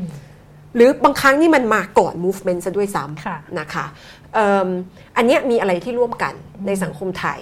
แล้วก็จริงๆเอ่อขบวนการแฮชแท็กในบ้านเราเนี่ยเกิดมาก่อนช่วงที่มันจะมาคึกคัก ช่วงการประท้วงของนักศึกษาซะอีก คือในช่วงที่พูดในพื้นที่สาธารณะได้ยากอืมใช่ไหมคนก็หลบไปแฮชแท็กกันค่ะแล้วก็คือบ้านเราเนี่ยมันไม่ได้พูดอะไรกันแบบตรงไปตรงมาอืมเดี๋ยวมีปัญหาใช่ป่ะแฮชแท็กมันก็กลายเป็นที่ซ่อนอ่าของของหลายอย่าง ภาษาคือที่ดิฉันสนุกกับการอ่านทวิตเตอร์เนี่ยคือภาษาค่ะที่คนไทยเนี่ยคิดค้นคือรู้สึกว่าคนไทยเนี่ยมันตลกอะ่ะค่ะคือตอนที่เขียนวิทยานิพนธ์เรื่องการใช้อารมณ์ขันในการประท้วงเนี่ยดิฉันศึกษาเซอร์เบีย แล้วก็ไม่คิดว่าเอ่อสังคมไทยมันจะมีต้นทุนทางวัฒนธรรม ที่ทำให้คนตลก มืดตลกร้ายได้ขนาดนี้ค่ะใช่ป่ะ แต่มันกลายเป็นว่า 5 ปีที่ผ่านมาเนี่ยโหยมันกลายเป็นต้นทุนอืมของการทำตลกร้ายในทวิตเตอร์ค่ะอะไรอย่างนี้นะคะ แล้วก็มีการแบบว่าสีสีตัวเองก็มีเสียดสีตัวเอง ล้อตัวเองอืมเอ่ออะไรนะเดี๋ยวติดคุกกันหมดอะไรอย่างเงี้ยนะคะฉะนั้นค่ะก็แบบคือมันมีภาษาของมันเอง ทีนี้ที่น่าสนใจก็คือการเคลื่อนไหวในช่วงที่ผ่านมาเนี่ยเราก็จะเห็นการเคลื่อนของภาษาอืมจาก Twitter ไปสู่บนถนนค่ะ แล้วก็เป็นภาษาที่มันมันต้องเข้าใจกันเองอะอืมอืมใช่ไหมแล้วก็เอาไว้เลี่ยงพูดบางเรื่องได้ใช่ไหมคะคือแบบถามว่าอากาศที่นั่นเป็นอย่างไรอะไรอย่างเงี้ยาฮะค่ะค่ะเออแล้วมันจะเออตกลงคืออะไร ถ้าคุณไม่เข้าใจบริบทถูกไหมคะอืมเพราะฉะนั้นเนี่ย รายการจะซวยไหมเราไม่ได้เอ่ยชื่อประเราเทศพูดเรื่องอากาศค่ะเราพูดเรื่องอากาศนะคะอืมเพราะฉะนั้นเนี่ยเอ่อทั้งหมดเนี้ยมันทำให้เราเห็นปรากฏการณ์ของการต่อสู้ในแง่ภาษาอืมแล้วก็ต่อสู้ในแง่เอ่อเอ่อความคิดอืมนะคะอืมมันทวิตเตอร์ดิฉันคิดว่าข้อเด่นของทวิตเตอร์เนี่ยมันคือตรงเนี้ยคือการสร้างความคิดสร้างวิธีคิด สร้างภาษา แล้วก็เป็นพื้นที่การต่อสู้แบบ เออเออเขาเรียกว่าไง เป็นการต่อสู้ของคนที่สู้ในพื้นที่หลักๆ ได้ยากค่ะนะคะเอ่อต่อสู้บนท้องถนนได้ยากเพราะจะโดนพรบชุมนุมอืมอะไรอย่างเงี้ยจะโดนเอ่อพรบคอมพิวเตอร์อะไรอย่างเงี้ยนะคะจริงๆทวิตเตอร์ก็โดนพรบคอมพิวเตอร์นี่แหละนะอือฮึนะคะฉะนั้นเอ่อความเสี่ยงของการซ่อนของพวกเนี้ยมันน้อยกว่าอืมเวลาที่คุณทำแล้วแบบหลบหลบๆมันไว้อะไรอย่างเงี้ยนะคะก็อันเนี้ยเป็นลักษณะเด่นที่เห็นในทวิตเตอร์เราอืมค่ะค่ะอ่า จริง ๆ พอเป็นแบบเนี้ยมันก็เป็นปัญหาของทางภาครัฐเหมือนกันเนาะที่ค่ะที่จะจัดการกับคำที่ มันไม่กำกผิดวมมันกำกวมกำกวมมันแบบอ่ากำขกวอมนงรอจตกมอะไรเงี้ยเออเออมันไม่ออกหลังเอๆออมันหออตอะไรอย่างเงี้ยเราก็แบบใช่ใช่ใช่แล้วก็แบบเออผู้นำผู้นำผู้นำตายเราจะรอดกันหมดล่าเอสุดอใช่ใช่ใช่สลับคำอ่าของตัวเองอ่าอะไรแบบนี้นะคะ ฉลาดนะเอออ่าฮะแล้วทีนี้มัน ไอ้วิธีการแบบเนี้ย มันตอนนี้เขาอาจจะยังจัดการไม่ได้ทางภาครัฐอะไรเงี้ยอืมอาจารย์ว่ามันมีทางที่ถึงวันหนึ่งแล้วไอ้ความกำกวมก็ช่วยอะไรไม่ได้ไหมคงมีอะ แต่ว่า ถ้าถึงจุดนั้นนี่เราควรจะอพยพออกจากประเทศนี้กันให้หมดนะ คือคือคือมันมันคือการใช้กฎหมายมันไปถึงขั้นนั้นแล้วอะอะไรอย่างเงี้ยนะคะ ไม่แต่อันนั้นพูดเล่น คืออืมดิฉันคิดว่า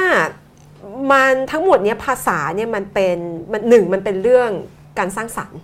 ใช่ไหมคนที่มาถึงจุดเนี้ยที่คิดพอนงรอจตกมเนี่ยอืมมันคงไม่หยุดแค่นั้นน่ะอืมฉะนั้นทั้งหมดเนี้มันคือเกมแมวจับหนูค่ะถูกไหมคะแล้วเราก็ทำกันมาตั้งแต่ช่วง4ีหปีที่แล้วนะเป็นเกมแมวจับหนูทำกันมาอืมตลอดเวลานะคะดังนั้นเมื่อภาษาเป็นเรื่องการสร้างสรรค์เอ่อมันก็ต้องถูกหา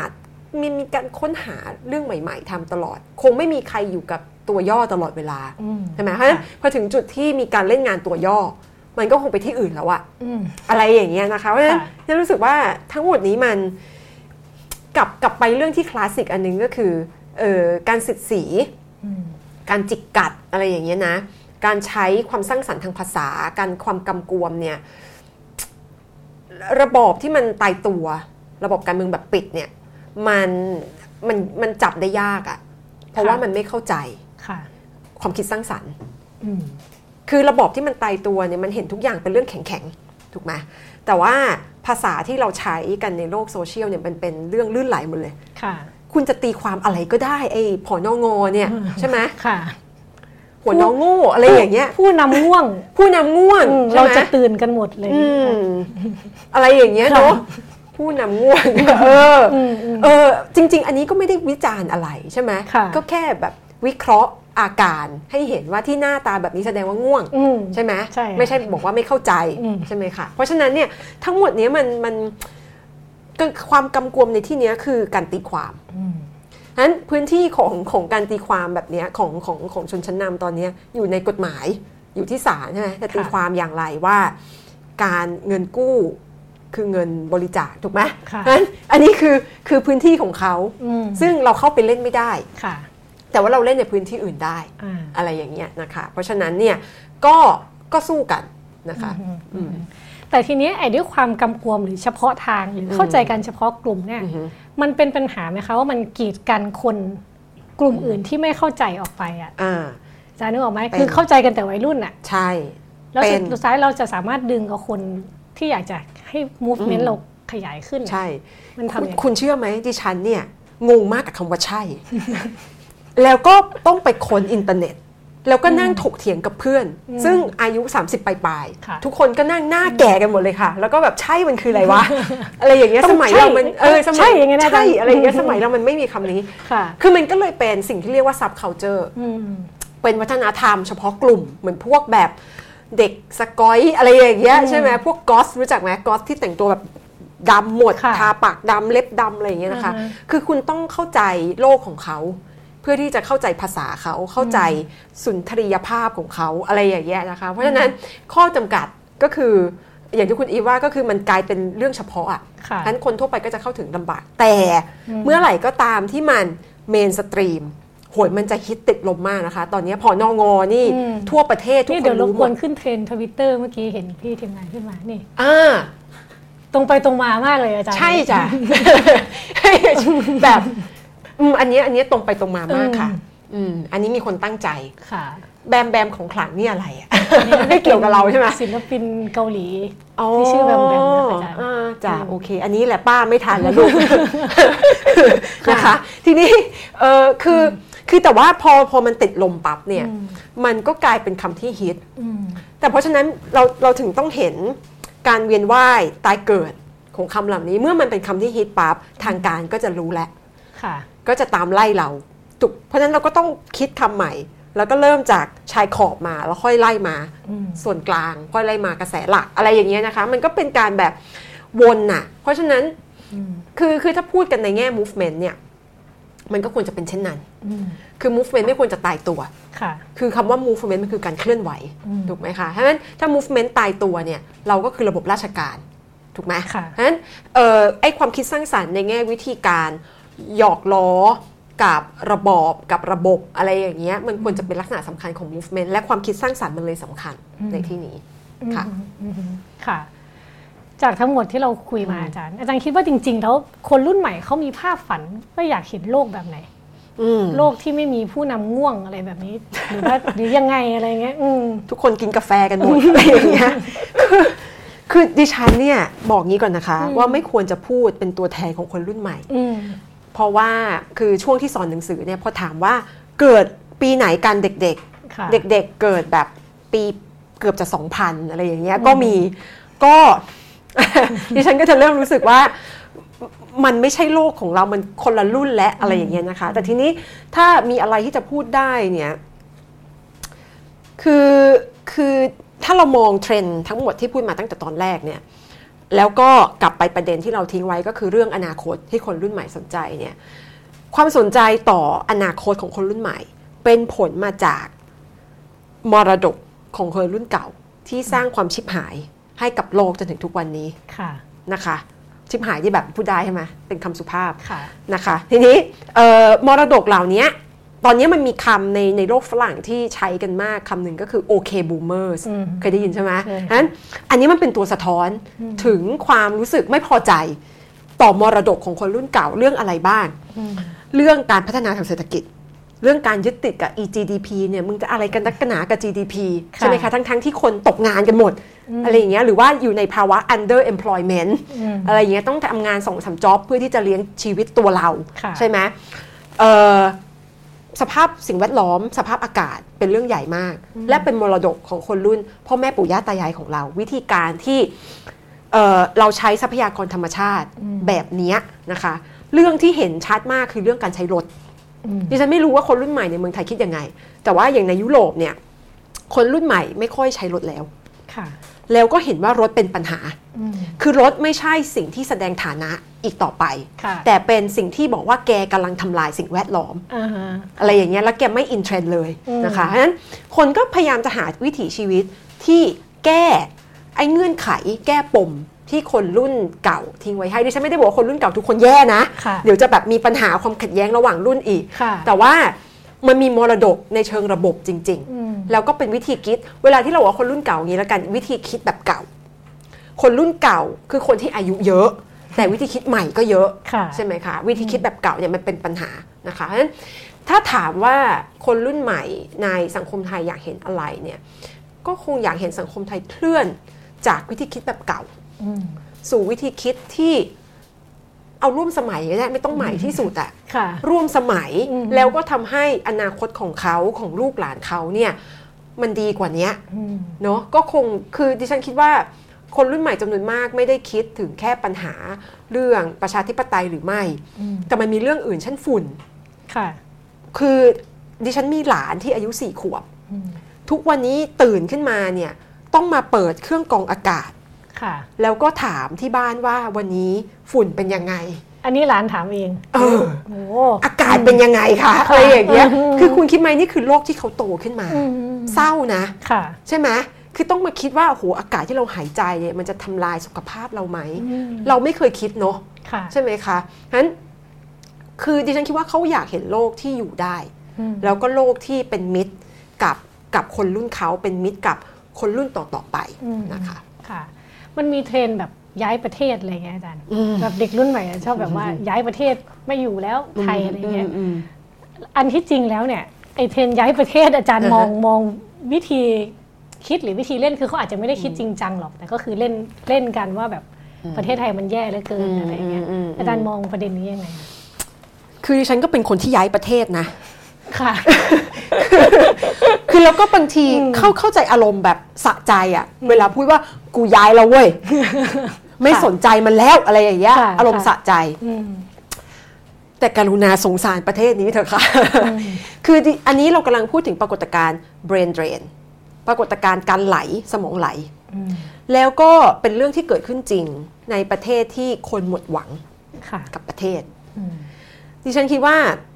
อารมณ์ของคนตอนนี้ยังไม่ถึงกับสิ้นหวังสัทีเดียวอืมถ้าสิ้นหวังจริง ๆ มันเหมือนคนจะฆ่าตัวตายอะ่ะ มันคงคนที่บอกว่าจะฆ่าตัวตาย ส่วนใหญ่จะยังไม่ฆ่าอืมถ้าคนที่ไปเลยอืมตัดสินใจแล้วถูกไหมคะ เพราะฉะนั้นเนี่ยการที่มาบอกว่ากูจะย้ายประเทศเนี่ยอืมแสดงว่ายังแคร์อยู่อืมแค่ขู่อะไรอย่างเงี้ยพูดแล้วเอาสะใจนะคะ เพราะฉะนั้นเนี่ยดิฉันคิดว่าความรู้สึกแบบเนี้ยต้องต้องดูแล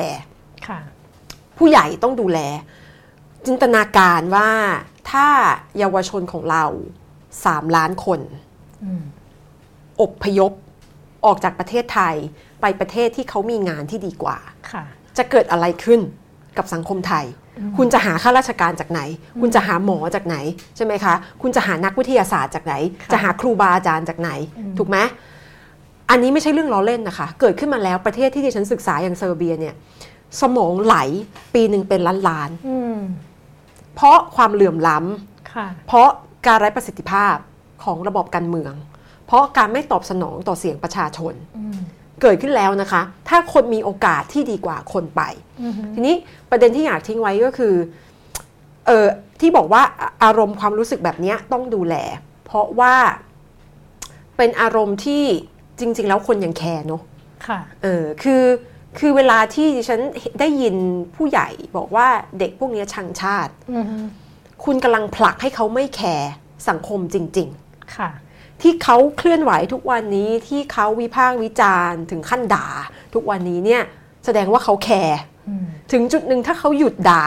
หยุดวิจารณ์แล้วแบบสะบัดก้นไปเลยเนี่ยอืมคือ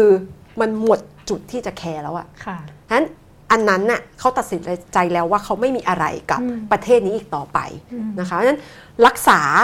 เอ่อความ ดิฉันไม่อยากใช้คำว่าจงรักภักดี แต่ว่าคนยังรัก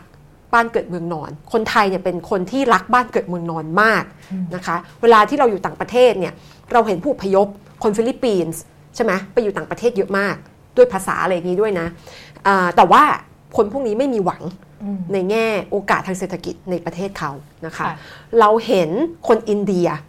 อยู่ต่างประเทศเยอะมากใช่ไหมเราเห็นคนจากยุโรปตะวันออกย้ายออกเยอะมาก เพราะไม่มีหวัง แล้วก็ไม่รู้สึกผูกพันกับแผ่นดินบ้านเกิดเมืองนอนเขาอีกต่อไปคนไทยยังไม่ใช่ อย่าผลักเขาค่ะค่ะ แล้วถ้าถามส่วนตัวนิดนึงค่ะในอาอาจารย์ในฐานะที่ย้ายประเทศแล้วที่อาจารย์พูดเมื่อกี้นะคะมันมันเป็นยังไงมันมันใช่อย่างที่คือสมมติเขาอาจถ้าคนรุ่นใหม่อาจจะมองว่าโอ้ย้ายประเทศเราจะมีชีวิตที่ดีกว่าอืมเงินเดือนเยอะกว่า คุณภาพอืมชีวิตดีกว่าอะไรแบบเนี้ยอืมตัวอาจารย์เองไปเห็นมานี่อืมมองยังไงบ้างคะ อืมอยากย้ายใช่ไหมคือเอางี้เอางี้คือดิฉันย้ายเนี่ยด้วยเหตุผลส่วนตัวด้วยปนกับเอ่อเรื่องหน้าที่การงานใช่ไหมคะเอิ่มคือการไปอยู่ต่างประเทศ โดยเฉพาะประเทศที่มีโอกาสการทำงานที่มันก้าวหน้ากว่าเราเนี่ย มันก็ได้เห็นโลก มันเป็นการเปิดโลก แล้วก็มันเจอเออคนที่เก่งกว่าเราทุกคนใช่ไหมคะฉะนั้นเราอยู่เมืองไทยเนี่ยเราเป็นอาจารย์ ทุกคนก็แบบผ่าน ผ่านเราแล้วก็ยกมือไหว้ประงกประงกเรากับเป็นศาลเจ้าอะไรอย่างเงี้ยค่ะแต่ว่าเมืองนอกมันไม่ได้วัดกันที่สถานะอาจารย์ แต่มันวัดกันที่คุณพิมพ์ บทความปีหนึ่งกี่ชิ้น คุณเอ่อประเด็นที่คุณทำวิจัยเนี่ยแหลมคมไหมใช่ไหมคะ คุณมีเอ่อทักษะในการทำวิจัยที่เพียงพอดีเพียงพอและทันสมัยไหมอะไรอย่างเงี้ยนะคะเพราะฉะนั้นทั้งหมดนี้มันวัดกันที่ความสามารถ แล้วมันผลักให้เราเนี่ยสู้กับฝรั่ง ทั้งๆที่พื้นไม่เท่ากันค่ะคนคนไทยเนี่ยเสียเปรียบมากเรื่องการศึกษา คือเรารู้เลยฝรั่งที่โดยเฉพาะพวกยุโรเปียนตะวันตกนะพวกเวสต์ยุโรเปียนเนี่ยพวกนี้พื้นฐานการศึกษาแน่นค่ะแล้วก็สามารถพูดคือเขาเรียกว่า well rounded ก็คือพูดเรื่องวิทยาศาสตร์ ก็รู้เรื่องศิลปะก็รู้ ดนตรีก็รู้ภาษาก็รู้หลายภาษาเอ่อเลขก็ถนัดค่ะนั้นเพราะฉะนั้นเนี่ยดิฉันเพิ่งเรียนวิชาวิจัยแบบขั้นสูงมา มันต้องกลับมาเรียนเลขใหม่ค่ะในระดับมัธยมที่เราเรีหยมายนถึงแล้วอาจารย์ต้องกลับไปเรียนเลขถูกใหม่ค่ะ แล้วก็ดิฉันก็รู้สึกว่าทำไมทุกคนในห้องซึ่งเป็นนักศึกษาปริญญาเอกหมด มันเข้าใจเร็วมากอ่าแต่ดิฉันแบบต้องใช้เวลาระลึกชาติแป๊บหนึ่งค่ะตอนเรียนอาจารย์เขาไม่ได้สอนแบบนี้อะไรอย่างเงี้ยนะคะอืมคือวิธีการเรียนการสอนมันต่างกันมากอะไรอย่างเงี้ยเพราะฉะนั้นอันนี้เป็นข้อดีคือเปิดโลกทัศน์ผลักตัวเอง ให้รับมือกับความท้าทาย เวลาเราไปอยู่ในประเทศที่มันแข่งการแข่งขันสูงเออมันก็จะทำให้เราต้องผลักตัวเอง แล้วก็เอ่อ ระดับการเรียนรู้ของเรามันจะเร็วมากอะไรเงี้ยถ้าเป็นคนที่ชอบเรียนรู้ แล้วก็ต้องถ่อมตนเยอะๆ อย่าคิดว่าเป็นอาจารย์แล้วรู้ทุกอย่างแล้วอะไรอย่างเงี้ยนะคะค่ะนั้นพอไปอยู่ที่นู่นเนี่ยเขาเขาไม่เห็นเราเป็นอาจารย์ เราเป็นแค่นักวิชาการอือฮึวัดกันที่คุณภาพงาน วัดกันที่ความสามารถในการอธิบายว่าคุณทำงานอะไรอะไรอย่างเงี้ยนะคะ แต่ว่าเมื่อกี้คุณอีฟบอกเริ่มแบบท้ออะไรอย่างเงี้ยฟังแล้วดูน่าจะย้ายยาก ใช่คือคือข้อเสียของมันก็คือ เอางี้แล้วกันความความท้าทายของมันก็คือ คุณต้องพยายามเยอะ แล้วไม่มีอะไรการันตี ว่าจะสำเร็จหรือไม่นะคะ ก็ต้องอาศัยความมานะแล้วก็ต้องขยับขยับไปอะไรอย่างเงี้ยจนค่ะไปถึงจุดที่เราเริ่มลงตัว กันนั้นก็ดี เราเริ่มเห็นดิฉันเริ่มเจอโดยบังเอิญบ้างอะไรอย่างเงี้ยแล้วก็เจอลูกศิษย์บ้างที่อยู่ต่างประเทศเนี่ยที่จริงๆแล้วมีความสามารถอืมเท่าเทียมกับฝรั่งอย่างเช่นดิฉันเจอนักนักเรียนไทยเอ่อจริงๆเพิ่งจบจากมิลาน จบกราฟิกดีไซน์อือฮึจบปั๊บถูกบริษัทในเยอรมันดึงตัวมาทำงานเลยค่ะ เพราะฉะนั้นมันมีงานบางอย่างที่ตลาดบ้านเรามันเล็กค่ะแต่คนเริ่มไปเรียนอือฮึใช่ไหมใครไปเรียนพลังงานนิวเคลียร์อืม ใช่ไหมใครไปเรียนแบบเอ่ออะไรนะ IT engineering อือฮึเอ่อ data science อะไรอย่างเงี้ยค่ะพวกเนี้ยเวลาจบเนี่ยฝรั่งจริงๆเอ่อในหลายประเทศในยุโรปกระทั่งออสเตรเลียอืมมีการดึงตัวคนต่างชาติ แล้วก็ให้แบบวีซ่าที่มีคุณประโยชน์ครอบคลุมหลายอย่างใช่ไหมอืมรวมกระทั่งชักชวนครอบครัวให้มาอยู่ด้วยกันค่ะที่เยอรมันเนี่ยมีแบบ วีซ่านักวิจัยอืมที่แบบถ้าภรรยาเป็นนักวิจัยด้วย พามาให้หมดเลยค่ะอ่าฮะอ่าฮะคือมันมีการดึงตัวมากขึ้น แล้วค่ะเราก็จะเริ่มเห็นเด็กไทยที่ไปเรียนเมืองนอก ได้ทุนได้ทุนอะไรอย่างเงี้ยอือฮึแล้วไม่ต้องมาใช้ทุนใช่ไหมคะก็จะเริ่มเห็นเด็กเหล่านี้มากขึ้นที่จะตั้งรกรากอยู่ในต่างประเทศอือฮึอือฮึค่ะ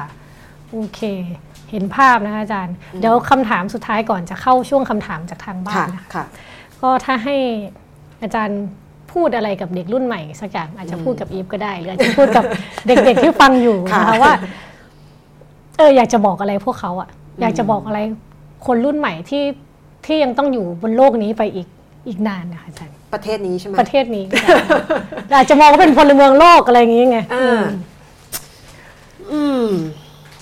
จากใจป้าสู่รุ่นหลานคือคืออยากจะบอกอะไร คือดิฉันเห็นความเบื่อหน่าย เราก็เป็นเนาะอืมความเบื่อหน่ายความโกรธ ความอึดอัด ความรำคาญ ความกูไม่ไหวแล้วอะไรอย่างเงี้ยนะคะ ในโลกออนไลน์มันก็สะท้อน ความรู้สึกแทบจะสิ้นหวังค่ะในสังคมไทยเอิมคือดิฉันคิดว่าการรักษาเอ่อแรงขับเคลื่อนน่ะคือความโกรธข้อดีของมันก็คือมันเป็นแรงขับเคลื่อนอือฮึให้เราทำอะไรหลายอย่าง ความโกรธนี่ถ้ามนุษย์ ทุกคนแบบอารมณ์เย็นหมดเนี่ยโหยโลกมันจะแบบน่าเบื่อมากเลยนะค่ะใช่ไหมคะมันไม่ดีนะมันน่าจะดีนะอาจารย์ ทุกคนจะเป็นอรหันต์หมดนะคะโอเคค่ะแล้วมันจะไม่มีสิ่งที่สนุกในชีวิต มันไม่มีแรงขับเคลื่อนอะ่ะอืมจริง ๆ ความโกรธเนี่ยมันเป็นแรงขับเคลื่อนบางอย่าง ให้เราลุกขึ้นมาทำอะไรบางอย่างเพื่อเปลี่ยนแปลงถูกไหมคะ มันต้องมีความโกรธ ถ้าเราไม่โกรธเราจะพอใจอืมในสิ่งที่เราเป็นสิ่งที่เรามีทุกอย่างนะคะ ทีนี้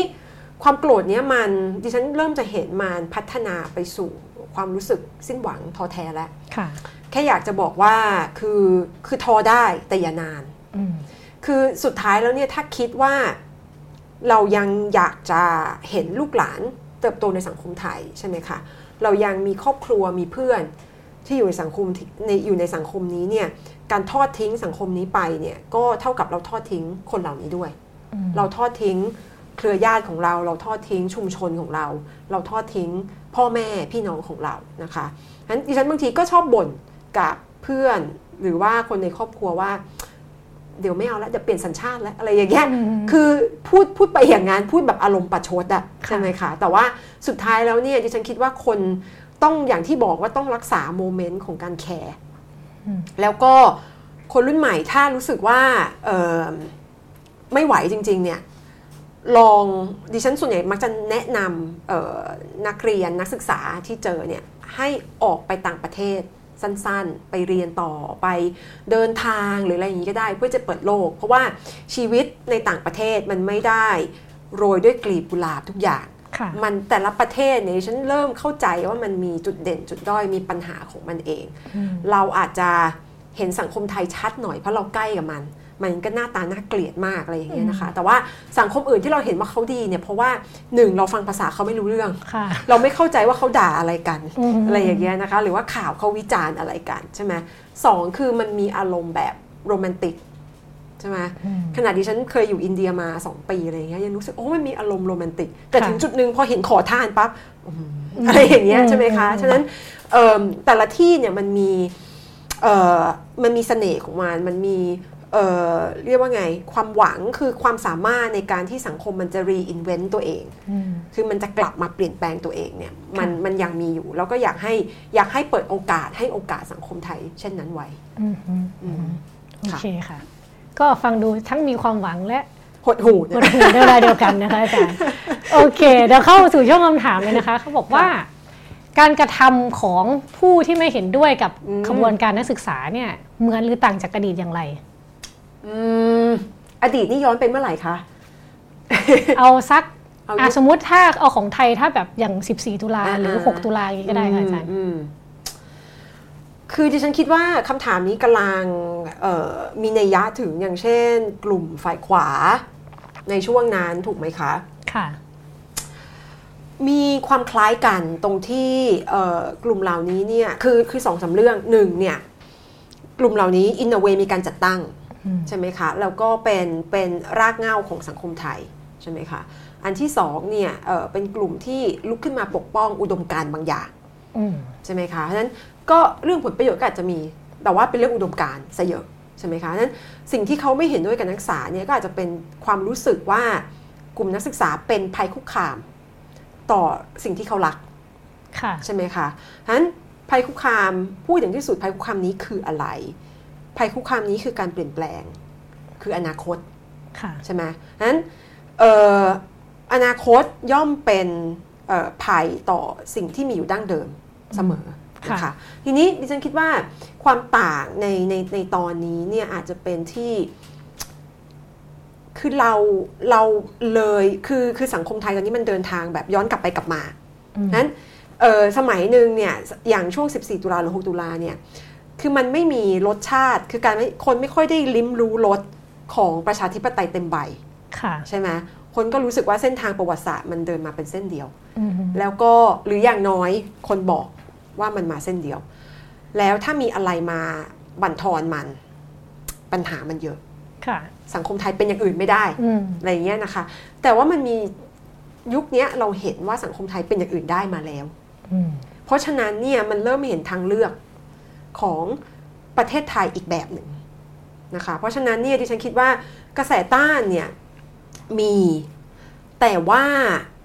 เราไม่รู้ว่าเราจะต้านเวลาไปได้มากน้อยแค่ไหนไอ้ค่ะความการที่เราได้ลิ้มรส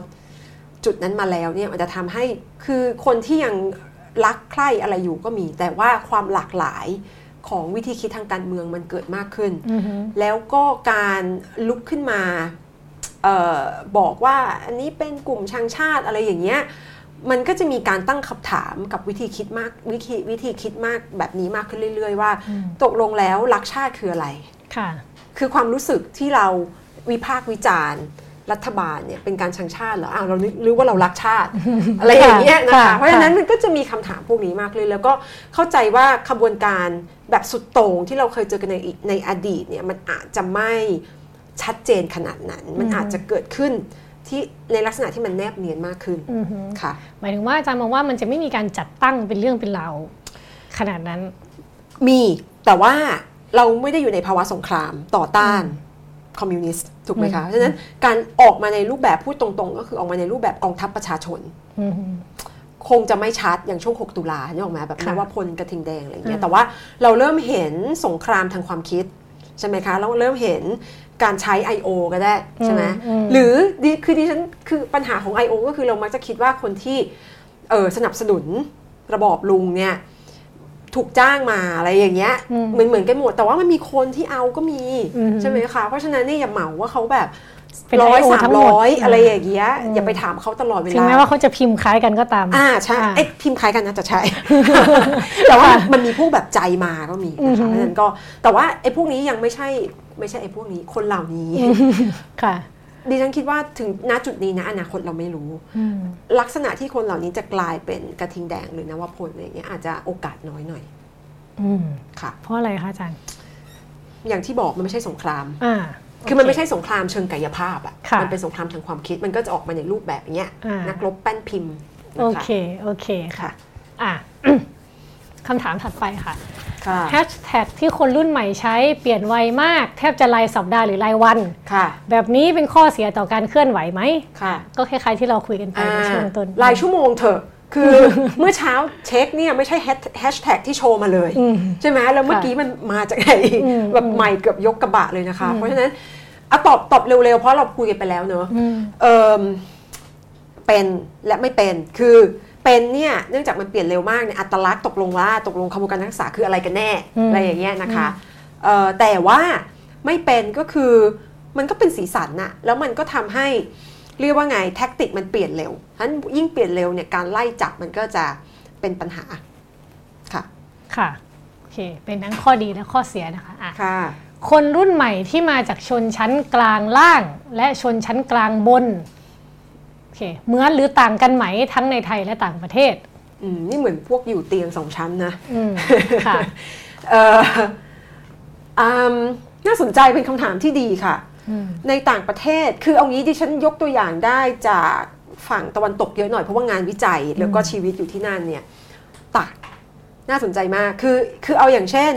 เอ่อ Friday for Future เนี่ยค่ะอันนี้คือชนชั้นกลางบนอืม คือพวกที่สนใจสิ่งแวดล้อมเนี่ย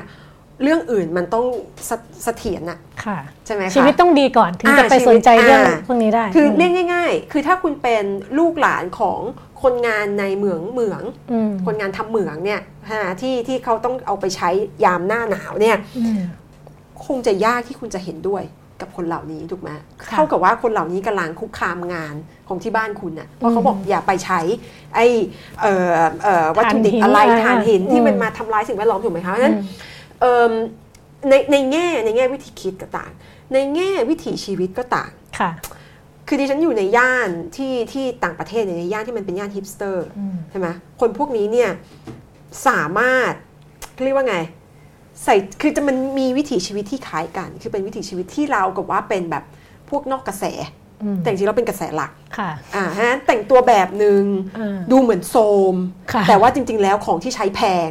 อ่าฮะปั่นจักรยาน เป็นแฟชั่นของเขาอืมใช่ เพราะฉะนั้นพวกนี้จริง ๆ เป็นชนชั้นกลางบนค่ะซึ่งเอ่อมีอาชีพในเช่นเอ่อเอ่อเอ่อภาคเทคโนโลยีอือหือใช่ไหมอาชีพที่มันเป็นแบบเอ่อคุณต้องมีการศึกษาเยอะ ๆ อะไรอย่างเงี้ยนะคะค่ะทีนี้ชนชั้นกลางล่างอยู่ที่ไหน คืออันนี้พูดเร็วๆ ไม่ได้เหมารวมนะ เราเห็นขบวนการที่จัดตั้งที่แบบเป็นขบวนการของคนรุ่นใหม่ในในกลุ่มชนชั้นกลางล่างอย่างเช่นเอิ่มขบวนการด้านศาสนาค่ะอืมเอ่อโดยเฉพาะลูกหลานผู้อพยพนะคะ ซึ่งเอิ่มยากลำบากในการจะขยับสถานะอะไรอย่างเงี้ยนะคะเพราะฉะนั้นคนเหล่านี้สิ่งที่ยึดชุมชนของเขาไว้ก็คือศาสนาค่ะนะคะอีกอันหนึงก็คือกลุ่มเอิ่ม ไม่อยากเหมารวมนะนี่พูดแบบเดี๋ยวโดนด่านะคะอืมคือกลุ่มฝ่ายขวา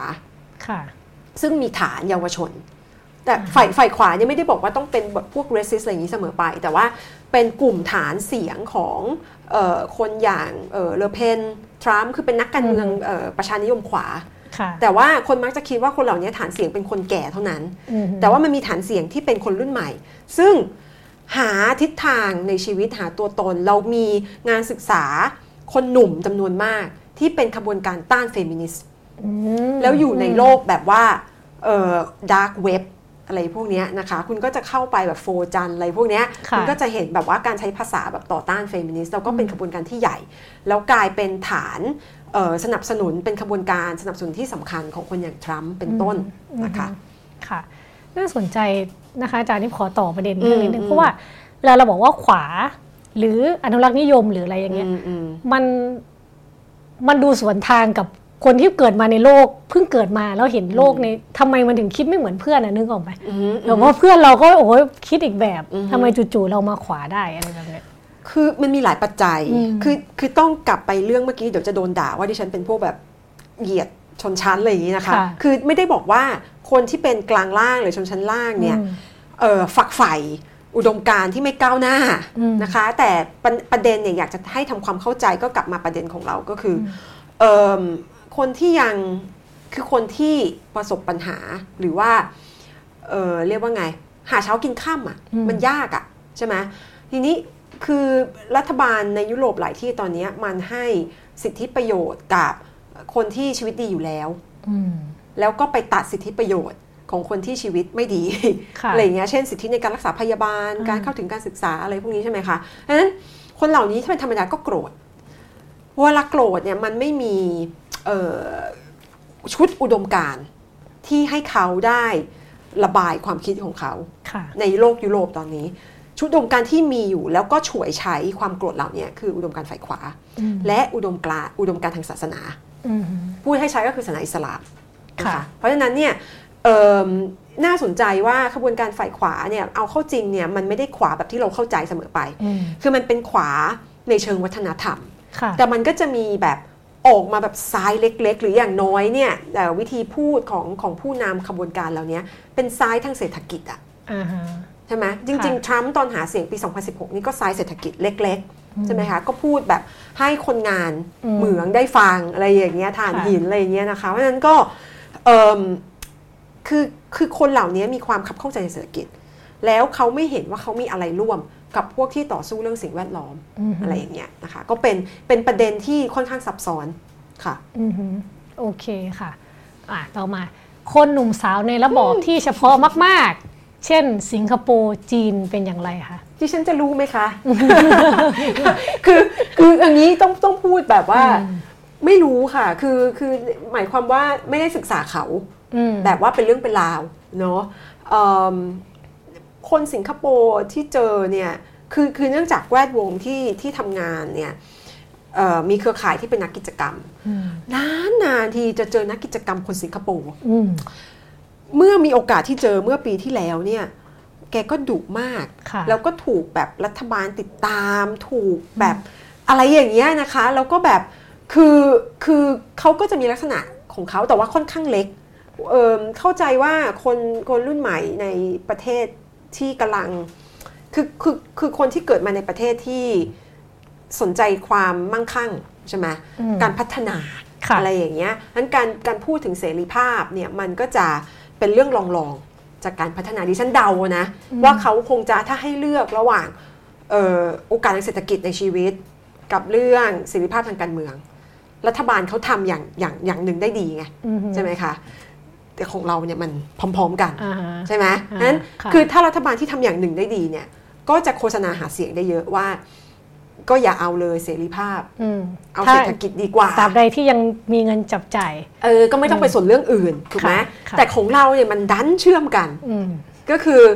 ถ้าคือเศรษฐกิจกับการเมืองเรามันกระจุกตัว อยู่ในมือที่เป็นชนชั้นนำที่ตอนนี้มันผสานกันแล้วระหว่างชนชั้นนำการเมืองกับเศรษฐกิจ ถูกไหมคะเพราะฉะนั้นเนี่ยพอเป็นแบบนี้ปั๊บเนี่ยการตรวจสอบก็ยากอืมเอ่อการเรียกว่าไงอะการเปิดโอกาสให้มีการแข่งขันกันก็ยากอะไรอย่างเงี้ยเพราะฉะนั้นปัญหาของเรามันเลยทับซ้อนกัน เราหลายคนดิฉันเข้าใจว่าคนรุ่นใหม่ที่ต่อสู้กันตอนนี้ในบ้านเราก็คือสู้เรื่องโอกาสเศรษฐกิจ ซึ่งผูกติดอยู่กับการไม่มีโอกาสทางการเมืองค่ะนะคะโอเคค่ะคำถามถัดไปบอกว่า บางคนพยายามให้ร้ายว่ามีผู้อยู่เบื้องหลังอืมการเคลื่อนไหวของคนรุ่นใหม่ กรณีอืมแบบนี้เกิดขึ้นในต่างประเทศบ้างไหม แล้วอืมเขาทำยังไงกันบ้างคะอุ้ยเกิดทุกที่เลยค่ะอืมตอนเนี้ยพล็อตที่ทุกประเทศมีร่วมกันค่ะ ก็คือพวกเยาวชนทั้งหลายนี่ได้รับเงินจากโจจอร์จโซรอสแต่อันนี้มันทฤษฎีสมคบคิดหรือเปล่า มันมาทุกประเทศ แล้วดิฉันก็เลยสงสัยว่าอืมอีตาจอร์จโซรอสมันต้องรวยมากค่ะ คือมันสนับสนุนทุกคนทุกองค์กรอืมทุกประเทศได้ไงวะ อะไรอย่างเงี้ยนะคะอืมนั้นคุณไปดูแบบว่า ข้อกล่าวหาของรัฐบาลหรือว่าฝ่ายขวาอืมต่อต่อขบวนการเคลื่อนไหวเรื่องประชาธิปไตยในหลายประเทศตอนเนี้ยมันต้องโยงกลับไปที่จอร์จโซรอสทำไมจึงเป็นเช่นนั้นคะเพราะทำเพราะอะไรมันง่ายอ่าคือจอร์จโซรอสกลายเป็นเอ่อบุคคลที่แบบเหมือนเป็นพ่อมดหมอผีอะอืมใช่ไหมแบบทำอะไรได้หลายอย่างค่ะ ใช่ไหมแล้วก็เป็นผู้ให้ทุนเขาก็ให้ทุนจริงอืมถูกปะพอให้ทุนปั๊บมันกลายเป็นเรื่องแบบชักใหญ่อืมอะไรอย่างเงี้ยนะคะนั่นก็คือคือมันกลายเป็นแพะรับเขากลายเป็นแพะรับบาปที่ฟังแล้วง่าย แล้วโดยเฉพาะในบริบทสังคมไทยเนี่ยเขาก็ถูกกล่าวหาว่าเป็นต้นเหตุของวิกฤตต้มยำกุ้งอะไรอย่างเงี้ยอ่ามัมันก็ยิ่งฟังโอ้โหเป็นพวกแบบชังชาติของจริงอะไรอย่างเงี้ยใช่ไหมอ่าค่ะทีนี้เจอกรณีแบบนี้ทำยังไงอืมอืม หลายที่มีวิธีการรับมือไม่เหมือนกันนะคะ บางที่ก็พยายามแก้ตัวแบบตรงไปตรงมา ซึ่งไม่ค่อยได้ผลอืมนะคะ บางที่อย่างกรณีที่ศึกษาอย่างที่เซอร์เบียเนี่ยประชดแม่งเลย คือคืออันอันนี้ไม่ใช่กรณีจอร์จโซรอสนะ แต่ว่ามีอยู่ช่วงหนึ่งที่เอ่อรัฐบาลเซอร์เบียเนี่ยออกกฎหมายว่าใครที่เคลื่อนไหวทำอะไรพวกเนี้ยอืมเป็นกลุ่มก่อการร้ายทั้งหมดใช่ไหมแล้วก็ออกกฎหมายต่อต้านการก่อการร้ายออกมาอะไรอย่างเงี้ยนะคะฉะนั้นเอ่อนักศึกษาที่เคลื่อนไหวอยู่เนี่ยก็จัดกิจกรรมละคร แบบเล่นละครกันกลางถนน แล้วก็เอ่อชื่อกิจกรรมว่านี่คือลักษณะของผู้ก่อการร้ายค่ะแล้วก็เอาคนที่หน้าเหมือนคุณอีฟเนี่ยค่ะ ใส่แว่นอ่านหนังสือแบบเป็นเนิร์ดเหมือนพวกเราอย่างเงี้ยอืมอืมแล้วก็มายืนอ่านหนังสือกลางถนนอืมแบบค่ะอ่านกันเรียงๆเลยนะ แล้วก็บอกว่านี่แหละคือผู้ก่อการร้ายที่ใช้ความรู้เป็นอาวุธ คืออะไรอย่างเงี้ยคือมันก็มีวิธีการโต้กลับ อันนี้คือเป็นวิธีการคือค่อนข้างจะมีศิลปะหน่อยใช่ไหมคือข้อกล่าวหาแบบเนี้ยไป พูดความจริง แล้วก็บอกแก้ตัวไม่ค่อยได้ผลอืมมันต้องหาวิธีการเปิดหูเปิดตาแบบอื่นค่ะหรือว่าหาวิธีการโต้ตอบแบบที่เจ็บแสบแบบอื่นอะไรอย่างเงี้ยค่ะค่ะอืมของไทยควรทำไงดีคะอาจารย์อืมเอาต้องต้องเลือกเป็นข้อกล่าวหา ตอนนี้ชังอ่าชาติก็เริ่มมีคน หาทางแก้ได้แล้วนะอืมไม่ได้ชังชาติชังมึงนั่นแหละอะไรอย่างเงี้ยนะคะค่ะค่ะคือดิฉันคิดว่าเออแบบมหัศจรรย์น่ะอืมนั้นมันก็คือเป็นการเล่นทั้งหมดเนี้ยคือถ้าพูดภาษานักวิชาการด้านสังคมศาสตร์ ก็คือมันเป็นการสร้างวัฒกรรมอะอืมถูกไหมคือคุณจะบอกว่าโอ้โหนี่เป็นพวกได้รับการสนับสนุน มีผู้ชักใยเบื้องหลังเดี๋ยวมีมือที่สามทั้งหมดนี้ประกอบสร้างได้หมดฉะนั้นถ้ามันประกอบสร้างได้เราก็แกะได้ค่ะถูกไหมคะ เออเรื่องวิธีคิดมือที่สามอะไรอย่างเงี้ยเอามาเล่นเป็นโจ๊กก็ได้อืมใช่ไหมอย่างช่างชาติคุณยังเล่นโจ๊กได้เลยอะไรเอ้อยย่างยิบเงี้ยคิดได้เลยอะเมื่อกี้ใช่ไหมเรื่องมือที่สามอะเออออยากเล่นมุกมากเลยแต่ว่าไปต่อค่ะอาจารย์ค่ะเดี๋ยวคุณนี้ไปทวิตเตอร์โอเคไประบายในทวิตเตอร์ค่ะ โอเคค่ะได้โอ้ค่ะคำถามเยอะพอสมควรนะคะอาจารย์อะค่ะ มีข้อกังวลว่าถ้านักการเมืองเข้าไปร่วมชุมนุมกับนักศึกษาเนี่ยจะทำให้พลังบริสุทธิ์ถูกอืมลดทอน อาจารย์คิดเรื่องนี้อย่างไรหรือคนนิยามความบริสุทธิ์อย่างไรไอโยอืม คำถามอภิปรัชญามากเลยนะค่ะ ความบริสุทธิ์คือดิฉันเนี่ยเป็นพวกที่ไม่ค่อยเชื่อเรื่องความบริสุทธิ์ ในโลกนี้มีใครบริสุทธิ์บ้างนี่ออกไหมอืมคือขบวนการเคลื่อนไหวทางการเมืองเนี่ย ชื่อมันบอกอยู่ว่าเป็นขบวนการเคลื่อนไหวทางการเมือง ถ้ามันบริสุทธิ์เนี่ยมันต้องไปบวชกันให้หมดค่ะ คือไม่ต้องทำอะไรไงอ่าค่ะการเมืองคืออำนาจอะอืมเพราะฉะนั้นคุณก็ต้องหาเพื่อน หาพวก หาเครือข่าย เคลื่อนไหวเพื่อกดดันใช่ไหมทุนรอนถูกไหมคะใครเคลื่อนไหวฟรีๆได้คะไม่ได้บอกว่าเราต้องมีเงินเดือนนะ แต่ว่าการเคลื่อนไหวเนี่ยมันต้องมีงบประมาณน่ะนึกออกไหมเพราะฉะนั้นทั้งหมดเนี้ยมันมันเลยกลายเป็นการคือคือดิฉันเลยสงสัยว่าเวลาที่ทำไมข้อกล่าวหาอย่างนี้เลยไม่ถูกใช้กับองค์กรอื่น ๆของรัฐอืมเช่น กกต กกตไม่บริสุทธิ์อะไรอย่างเงี้ยใช่ไหมอืมเดี๋ยวจะโดนนะเออหรือว่าองค์กรที่เราวกับว่าเขาทำหน้าที่ที่บริสุทธิ์ แต่เขาไม่โดนข้อคอรหาแบบนี้ แต่พอมาถึงองค์กรทางการเมือง เหมือนนักศึกษาเนี่ยกลับถูกข้อกล่าวหาว่าแกต้องบริสุทธิ์นะคือคือถูกเอาไปวางไว้ในกล่องอะแล้วบอกว่าถ้าแกไม่บริสุทธิ์นี่ แกเคลื่อนไหวอะไรไม่ได้ค่ะใช่ไหมคะ ทีนี้กลับไปคำถามในความเป็นจริงก็คือดิฉันอยากจะพาไปอีกที่ในแง่ยุทธศาสตร์ค่ะ ถถามว่าถ้ามีนักการเมืองเข้ามาร่วมเคลื่อนไหวเนี่ยในทางยุทธศาสตร์ฉลาดไหมเนี่ยมันต้องพิจารณาเฟสของการเคลื่อนไหว อันนี้สมมติว่านี่คือเฟสแรกของเราอืมมีนักการเมืองไม่ฉลาดค่ะ คือมันจะคือคุณจะสร้างขบวนการเคลื่อนไหวของประชาชนเนาะมันก็ต้องมีภาพลักษณ์ที่เป็นประชาชนถูกไหมคะ ถ้าคุณมีตัวละครที่เป็นนักการเมืองเนี่ยปัญหาก็คือยุทธศาสตร์ในการ ขยายเครือข่ายในหมู่ประชาชนมันก็จะยากขึ้น เพราะคุณก็จะถูกมองเห็นว่าคุณกำลังเข้าข้างพรรคการเมืองใดพรรคการเมืองหนึ่งอืมถูกไหมคะเพราะฉะนั้นอันนี้ไม่ใช่เรื่องของบริสุทธิ์หรือไม่บริสุทธิ์ แต่เป็นปัญหาเชิงยุทธศาสตร์ค่ะเนาะโอเคค่ะคำถามถัดไปค่ะ มีข้อวิจารณ์ว่าเราไม่ควรโรแมนติไซส์ม็อบนักศึกษาจนเกินไป เพราะเป็นการลดความชอบธรรมของม็อบแบบอื่น อาจารย์เห็นเหมือนหรือต่างอย่างไรคะอืมเป็นคำถามที่ดีค่ะอืมเห็นด้วย คืออันนี้มันสัมพันธ์กับข้อที่แล้วเนาะอืมอ่าพอเราโรแมนติไซส์หมายความว่า เห็นว่ามันต้องเป็นพลังบริสุทธิ์นักศึกษาต้องเป็นพลังบริสุทธิ์แล้วออกมาเคลื่อนไหวนี่ไม่มีอ g e n d a ทางการเมืองอะไรอย่างเงี้ยเป็นนักบวชกันหมด คือ คือปัญหาอย่างที่บอกมันมีปัญหาเชิงยุทธศาสตร์นะคะ ปัญหาอีกอันหนึ่งก็คือ คุณก็จะไม่อยากจะขยายเครือข่ายอะใช่ไหมที่ฉันคิดว่าขบวนนักศึกษาที่มีประสิทธิภาพเนี่ยมันต้องขยายออกจากนอกวงนักศึกษา แล้วก็ไปร่วมมือกับ ขบวนการชาวบ้าน ไปร่วมมือกับ NGO ไปร่วมมือกับกลุ่มชนชั้นกลางที่หลากหลาย มันถึงจะเป็นขบวนการที่มีพลัง แล้วก็สามารถเอ่อสร้างเครือข่ายที่ออกไปกดดันเอ่ออีกฝ่ายหนึ่งได้อืมค่ะค่ะ ก็จะคล้ายช่วงต้นที่เราคุยกันเรื่องการพยายามล้อมรวมคนถูกมาด้วยกันใช่นะคะใช่ค่ะโอเคค่ะ การเคลื่อนไหวของคนรุ่นใหม่ ไม่ใช่การชุมนุมอยู่แบบยาวๆ เหมือนสมัยก่อน เพราะ อาอาจารย์เคยเห็นไหมคะชอบค่ะในอันนี้หนังสือก็ต้องอ่านรัฐบาลก็ต้องด่ารัฐศาสตร์เป็นคนคิดใช่ใช่ค่ะอาจารย์คิดว่าการเคลื่อนไหวเป็นละลอกเนี่ยมีข้อดีข้อเสียยังไงบ้าง คือตอบเร็วๆเนาะถ้าเคลื่อนไหวเป็นละลอกแล้วมีแมสเซจที่ชัดเจนอืมแล้วต่อเนื่องถูกไหมสมมุติว่า ระยะเนี้ยเราเรียกร้องให้มีการแก้รัฐธรรมนูญ แต่เราไม่หยุดแค่นี้ และลอกถัดไปคือปฏิรูปกองทัพ และลอกถัดไปคือปฏิรูปองค์กรอิสระทั้งหมด อะไรอย่างเงี้ยนะคะ และลอกแบบเนี้ยมีแมสเซจที่ชัดเจนคือการเปลี่ยนโครงสร้างทางการเมืองทั้งหมดค่ะถูกไหมอันเนี้ยเคลียร์นะคะ แต่ถ้าละลอกมาแบบถูกยุบพักเมื่อไหร่มาอืมใช่ไหมเออเดี๋ยวอะไรนะ คดีอาญา มาอ่าอะไรอย่างเงี้ยคือมาตามเหตุการณ์มาตามเหตุการณ์อืมอันนี้มันก็จะกลับไปประเด็นก็คือม็อบก็จะเป็นม็อบมันก็จะไม่กลายเป็น movement อืมนะคะ โอเคค่ะ มีอีกไหมคำถาม สันติอ่าวิธีมีอิทธิพลหรือจำเป็นแค่ไหนอย่างไร กับการชุมนุมของนักศึกษาปัจจุบันนี้ คนหนุ่มสาวที่พร้อมชุมนุมควรตีโจทย์ สันติวิธีอย่างไรคะอูอันนี้ต้องคุยกัน 3 ชั่วโมงอืมคือ คือ คนนี้คือใครคะ ปีที่แล้วที่ฉันสอนวิชาสันติวิธีไปอยู่ที่ไหนมาเอิ่มพูดอย่างเร็วๆเออดิฉันคิดว่าเรื่องหนึ่งจริง ๆ เรื่องนี้เราไม่ได้คุยกันในวงเออในคำถามที่เมื่อกี้เราคุยกันเนาะลักษณะการเคลื่อนไหวของคนรุ่นใหม่ ร่วมสมัยอันหนึ่งเนี่ยก็คือการใช้สันติวิธีค่ะ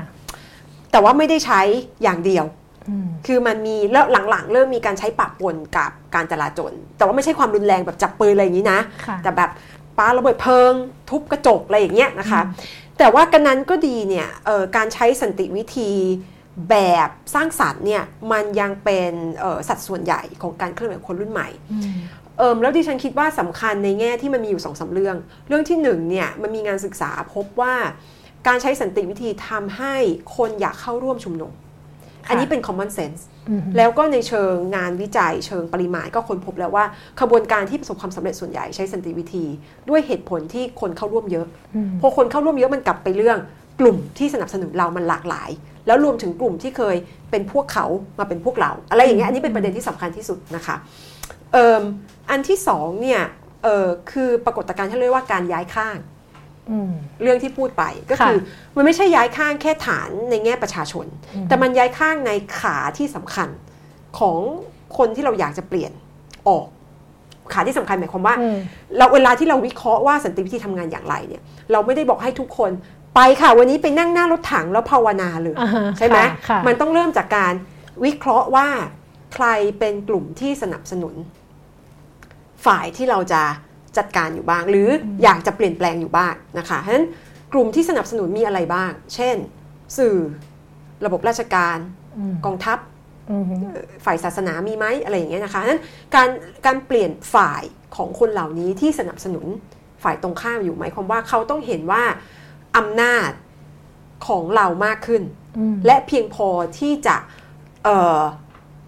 ทำอะไรบางอย่างถูกไหมอ่าแล้วก็เริ่มมีการคำนวณกันว่า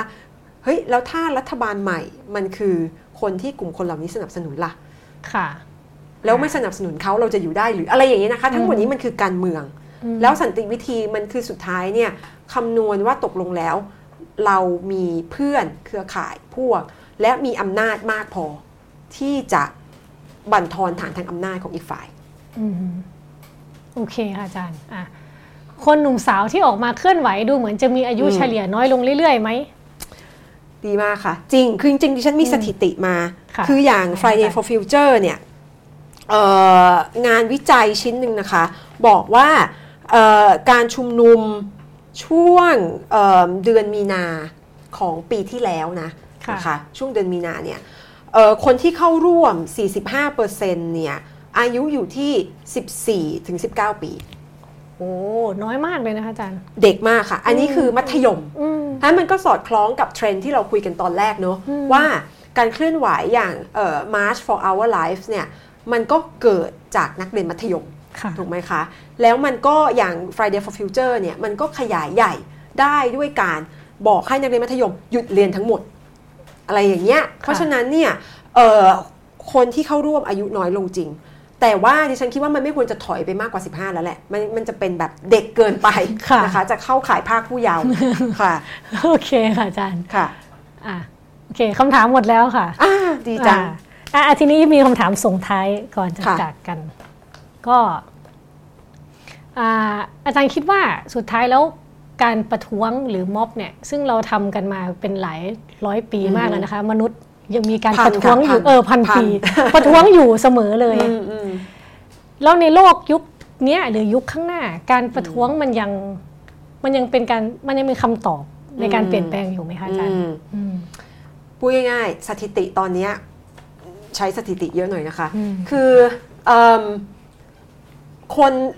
มีมันมีการศึกษาเทียบกันว่าคนรุ่นใหม่ไปเลือกตั้ง หรือออกมาเดินขบวนมากกว่ากัน ค่ะ คนเลือกตั้งน้อยลงอ่า แต่คนออกมาเดินขบวนมากขึ้นค่ะในช่วงปีที่ผ่านมาเนี่ยตัวเลขต่างกันอย่างสำคัญนะคะ หมายความว่าความเชื่อมั่นต่อระบบการเมือง กระแสหลักคือเรียกง่ายๆระบบรัฐสภาอืมใช่ไหมระบบเลือกตั้งอะไรอย่างเงี้ยคือความเชื่อมั่นในหลาย ๆ ที่มันน้อยลง เพราะมันมันเกิดการขยับกติกา แล้วก็มีลักษณะที่เราเรียกว่าเอ่อผู้นำไม่เห็นหัวประชาชนเยอะมากขึ้นเรื่อย ๆ ทั้งๆทที่เราเลือกผู้นำเหล่านี้เข้าไปมีอำนาจในสภาอืมอันนี้ไม่ใช่แค่ในเมืองไทยนะเป็นกันหลายที่ทั่วโลกแม้กระทั่งในประเทศที่ประชาธิปไตยลงหลักปักฐานแล้วก็ยังเป็นฉะนั้นคนเนี่ยรู้สึกว่าไม่สามารถเปลี่ยนแปลงได้มาก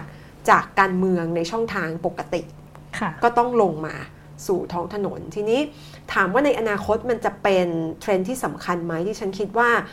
ตราบใดที่เอิ่มระบบการเมือง ในรัฐสภาหรือระบบเลือกตั้งอะไรอย่างเงี้ยนะคะ ที่กระแสหลักเนี่ยไม่ปรับเปลี่ยนตัวเอง ให้ฟังเสียงประชาชนมากขึ้นเนี่ยคนก็จะใช้ช่องทางอื่นน่ะก็คือการทำกิจกรรมอย่างเงี้ยเพื่อกดดันเพื่อเปล่งเสียงให้เอ่อผู้นำเนี่ยฟังเสียงของเขามากขึ้นเรื่อยๆฉะนั้นมันขึ้นอยู่กับว่าระบบเนี้ยมันจะตอบระบบระบบการเมืองจะตอบสนองการประท้วงขณะนี้ไหมอืมค่ะ โอเคค่ะอาจารย์ ก็ ได้น้ำได้เนื้อเต็มอิ่มมากสนุกมากเลยนะคะอาจารย์วันนี้ ค่ะก็อ่าเดี๋ยววันโอวันวันออนวันนะครับสัปสัปดาห์นี้ แต่ตอนหน้าปกติเราจะมีสัปดาห์ละตอนอืมแต่ว่าสัปดาห์นี้พิเศษหน่อยนะคะ ก็คือมี 2 ตอน วันพฤหัสนี้นะคะที่ 19 มีนาคมเวลาหนึ่งทุ่ม พบกับคุณทิมพิธาลิมเจริญรัตน์นะคะ คุยด้วยเรื่องก้าวไกลก้าวต่อไปอนาคตการเมืองไทยค่ะ ทำไมไม่เชิญดิฉันมาพร้อมกับคุณ นั่นสิคะอาจารย์ต้องดูคิวว่าตรงกันหรือเปล่า ที่หลังก็นัดมาแล้วดิฉันอืมสัมภาษณ์ให้ ได้ค่ะ โอเคเดี๋ยวอาจารย์ก็มาวันพฤหัสอ๋อไม่มาแล้วค่ะกลับแล้วค่ะ โอเคโอเคค่ะอาจารย์ ก็ยังไงวันนี้ขอบคุณอาจารย์มากๆนะยินดีคะ ค่ะยินดีสนุกค่ะมาก ๆ เลยค่ะ แล้วก็ขอบคุณท่านผู้ชมทางบ้านนะคะ แล้วอ่าโอกาสหน้าฟ้าใหม่เจอกันนะคะสวัสดีค่ะ ค่ะ